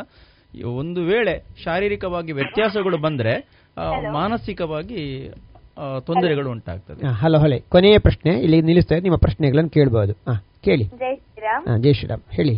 ನಾನು ಮೇಘಶ್ರೀ ಅಂತ ವಿವೇಕಾನಂದ ಕನ್ನಡ ಮಾಧ್ಯಮ ಶಾಲೆ ಪುತ್ತೂರಿಯಿಂದ ಮಾತಾಡ್ತೀನಿ ಹಾ ಸರಿ. ಹೇಳಿ ಅಮ್ಮ ಪ್ರಶ್ನೆ. ಫೈನಲ್ ಎಕ್ಸಾಮ್ನಲ್ಲಿ ಮಲ್ಟಿಪಲ್ ಚಾಯ್ಸ್ ಕ್ವಶನ್ಸ್ ಮೂವತ್ತು ಮಾರ್ಕ್ ಇದ್ದು ಕೊಡ್ತಾರೆ ಅಂತ ಮಾಹಿತಿ ಉಂಟು. ಅದು ಹೌದಾ ಸರ್ ಹಿಂದಿನ ಪ್ರಶ್ನೆ ಪತ್ರಿಕೆ ಕಳೆದ ವರ್ಷ ಹೇಗಿತ್ತು? ಅದೇ ಮಾದರಿಯಲ್ಲಿ ಬರ್ತದಮ್ಮ. ಬೇರೆ ಯಾವುದೇ ರೀತಿಯ ಬದಲಾವಣೆ ಇಲ್ಲ. ಹಾ. ಪ್ರತಿ ಪ್ರಶ್ನೆ ಪತ್ರಿಕೆಗೂ ಯಾವ ಮಾದರಿ ಹಿಂದಿನ ವರ್ಷದಲ್ಲಿತ್ತು? ಅದೇ ಮಾದರಿ. ಅನ್ವಯ ಪ್ರಶ್ನೆಗಳನ್ನು ಕೇಳಿದ್ರೆ ನಾವು ಅದಕ್ಕೆ ಯಾವ ರೀತಿಯಲ್ಲೂ ಪೂರ್ವ ತಯಾರಿ ಅನ್ವಯ ಪ್ರಶ್ನೆಗಳು ಕೇಳಿದಾಗ ನಾನು ಹೇಳುವಂಥದ್ದು ಎಲ್ಲ ವಿದ್ಯಾರ್ಥಿಗಳೇ ತರಗತಿಯಲ್ಲಿ ಕಾನ್ಸಂಟ್ರೇಟ್ ತುಂಬ ಗಮನ ಇಟ್ಟು ಶಿಕ್ಷಕರು ಪಾಠ ಬೋಧನೆ ಮಾಡುವಂಥದ್ದನ್ನು ಕೇಳಿಸ್ಕೋಬೇಕು. ಒಂದು ಎರಡನೇ ಅಂಶ ಟೆಕ್ಸ್ಟ್ ಬುಕ್ಕನ್ನು ಓದಬೇಕು ನೋಟ್ಸನ್ನು ಓದಬೇಕು. ಈ ಮೂರು ವಿಭಾಗದಲ್ಲಿ ನೀವು ಈ ಸರಿಯಾದ ಕ್ರಮದಲ್ಲಿ ನೀವು ಅದನ್ನು ಕಾನ್ಸಂಟ್ರೇಟ್ ಮಾಡಿದರೆ ಅನ್ವಯಿಕ ಪ್ರಶ್ನೆ ಅಥವಾ ಟ್ವಿಸ್ಟ್ ಇನ್ನೊಂದು ಟೆಕ್ಸ್ಟ್ ಬುಕ್ ಬಿಟ್ಟು ಕೊಟ್ಟಿದ್ದಾರೆ ನೋಟ್ಸ್ ಬಿಟ್ಟು ಕೊಟ್ಟಿದ್ದಾರೆ, ಯಾವುದೇ ಪ್ರಶ್ನೆ ಕೇಳಿದ್ರು ನೀವು ಉತ್ತರವನ್ನು ಬರೆಯುವಲ್ಲಿ ಸಮರ್ಥರಾಗಿರ್ತೀರ. ಆ ಉದ್ದೇಶಕ್ಕೆ ನೀವೇನು ಮಾಡಬೇಕು? ಟೆಕ್ಸ್ಟ್ ಬುಕ್ ಓದಬೇಕು, ತರಗತಿಯಲ್ಲಿ ಸರಿಯಾಗಿ ಕೇಳಿಸ್ಕೋಬೇಕು ನೋಟ್ಸನ್ನು ಓದಬೇಕು, ನೆನಪಲ್ಲಿ ಇಟ್ಕೋಬೇಕು ಕಾನ್ಸಂಟ್ರೇಷನ್ ಇಂಪಾರ್ಟೆಂಟ್ ಆಗಿದ್ದಾಗ ನಿಮಗೆ ಆ ಸಬ್ಜೆಕ್ಟ್ ಬಗ್ಗೆ, ಆ ಪ್ರಶ್ನೆ ಬಗ್ಗೆ, ಆ ಮ್ಯಾಟರ್ ಬಗ್ಗೆ ನಿಮಗೆ ನಾಲೆಜ್ ಇರ್ತದೆ, ತಿಳುವಳಿಕೆ ಇದೆ, ಆ ಬಗ್ಗೆ ತಿಳ್ಕೊಂಡಿರ್ತೀರ ನೀವು. ಹಾಗಾಗಿ ನಿಮಗೆ ಬರೀಲಿಕ್ಕೆ ಸುಲಭ ಆಗ್ತದೆ. ಆ ಸಂದರ್ಭದಲ್ಲಿ ಅದಕ್ಕೆ ರಿಲೇಟೆಡ್ ಆಗಿ ಉತ್ತರವನ್ನು ಬರೆದ್ರೆ ಆಯಿತು. ಧನ್ಯವಾದಗಳು. ಧನ್ಯವಾದ ಧನ್ಯವಾದ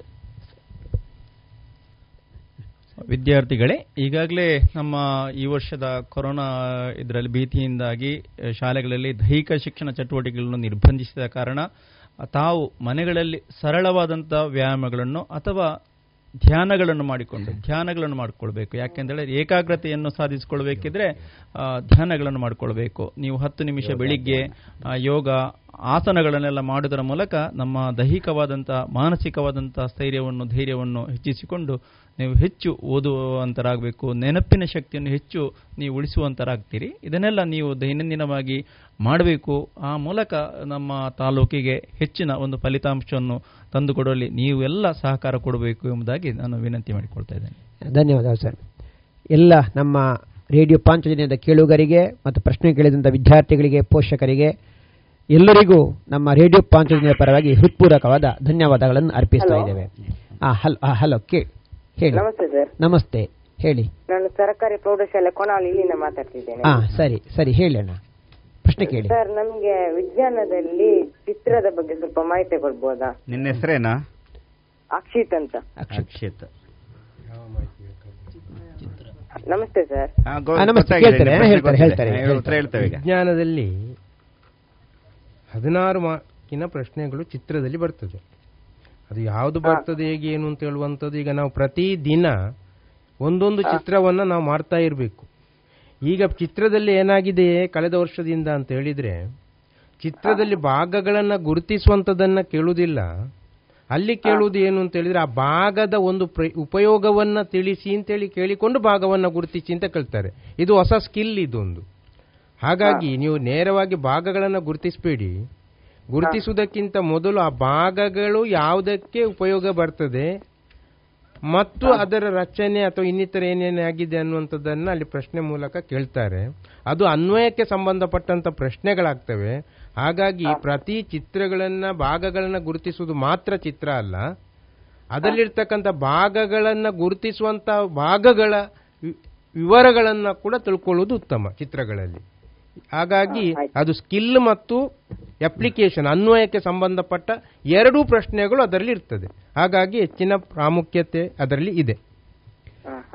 ಎಲ್ಲ ವಿದ್ಯಾರ್ಥಿ ಈ ಸಂದರ್ಭದಲ್ಲಿ ನಮ್ಮ ಪರ ಕೇಳುದು ಧನ್ಯವಾದಗಳು. ಎಲ್ಲ ಉತ್ತಮ ಸಾಧನೆ ಮಾಡಬೇಕಾದ್ರೆ ಚೆನ್ನಾಗಿ ಓದಬೇಕು ಅಂತ ಈ ಮೂಲಕ ತಮ್ಮಲ್ಲಿ ವಿನಂತಿಯನ್ನು ಮಾಡಿಕೊಳ್ತಾ ಇದ್ದೇವೆ.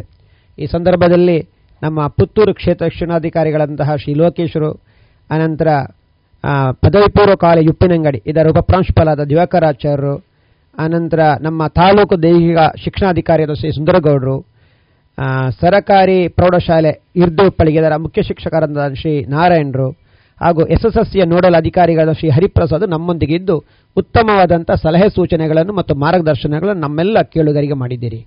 ಸರ್, ನಮ್ಮ ರೇಡಿಯೋ ಪಾಂಚಜನ್ಯ ಪರವಾಗಿ ತಮಗೆ ಹೃತ್ಪೂರ್ವಕವಾದ ಅಭಿನಂದನೆಗಳು ಮತ್ತು ಕೃತಜ್ಞತೆಗಳನ್ನು ಅರ್ಪಿಸ್ತಾ ಇದ್ದೇವೆ ನಾವು. ಪಂಚಜನ್ಯ ಕಾರ್ಯಕ್ರಮ ನಿಮ್ಮ ಒಂದು ರೇಡಿಯೋ ಚಾನಲ್ನಲ್ಲಿ ನಮ್ಮ ಇಲಾಖೆಗೆ ಒಂದು ಅವಕಾಶವನ್ನು ನೀವು ಮಾಡಿಕೊಟ್ಟಿದ್ದೀರಾ? ಇಲಾಖೆ ಪರವಾಗಿ ಮತ್ತು ವೈಯಕ್ತಿಕವಾಗಿ ನಿಮಗೆ ಕೃತಜ್ಞತೆಗಳನ್ನು ನಾನು ಈ ಸಂದರ್ಭದಲ್ಲಿ ಸಲ್ಲಿಸ್ತೇನೆ. ಧನ್ಯವಾದಗಳು ಸರ್.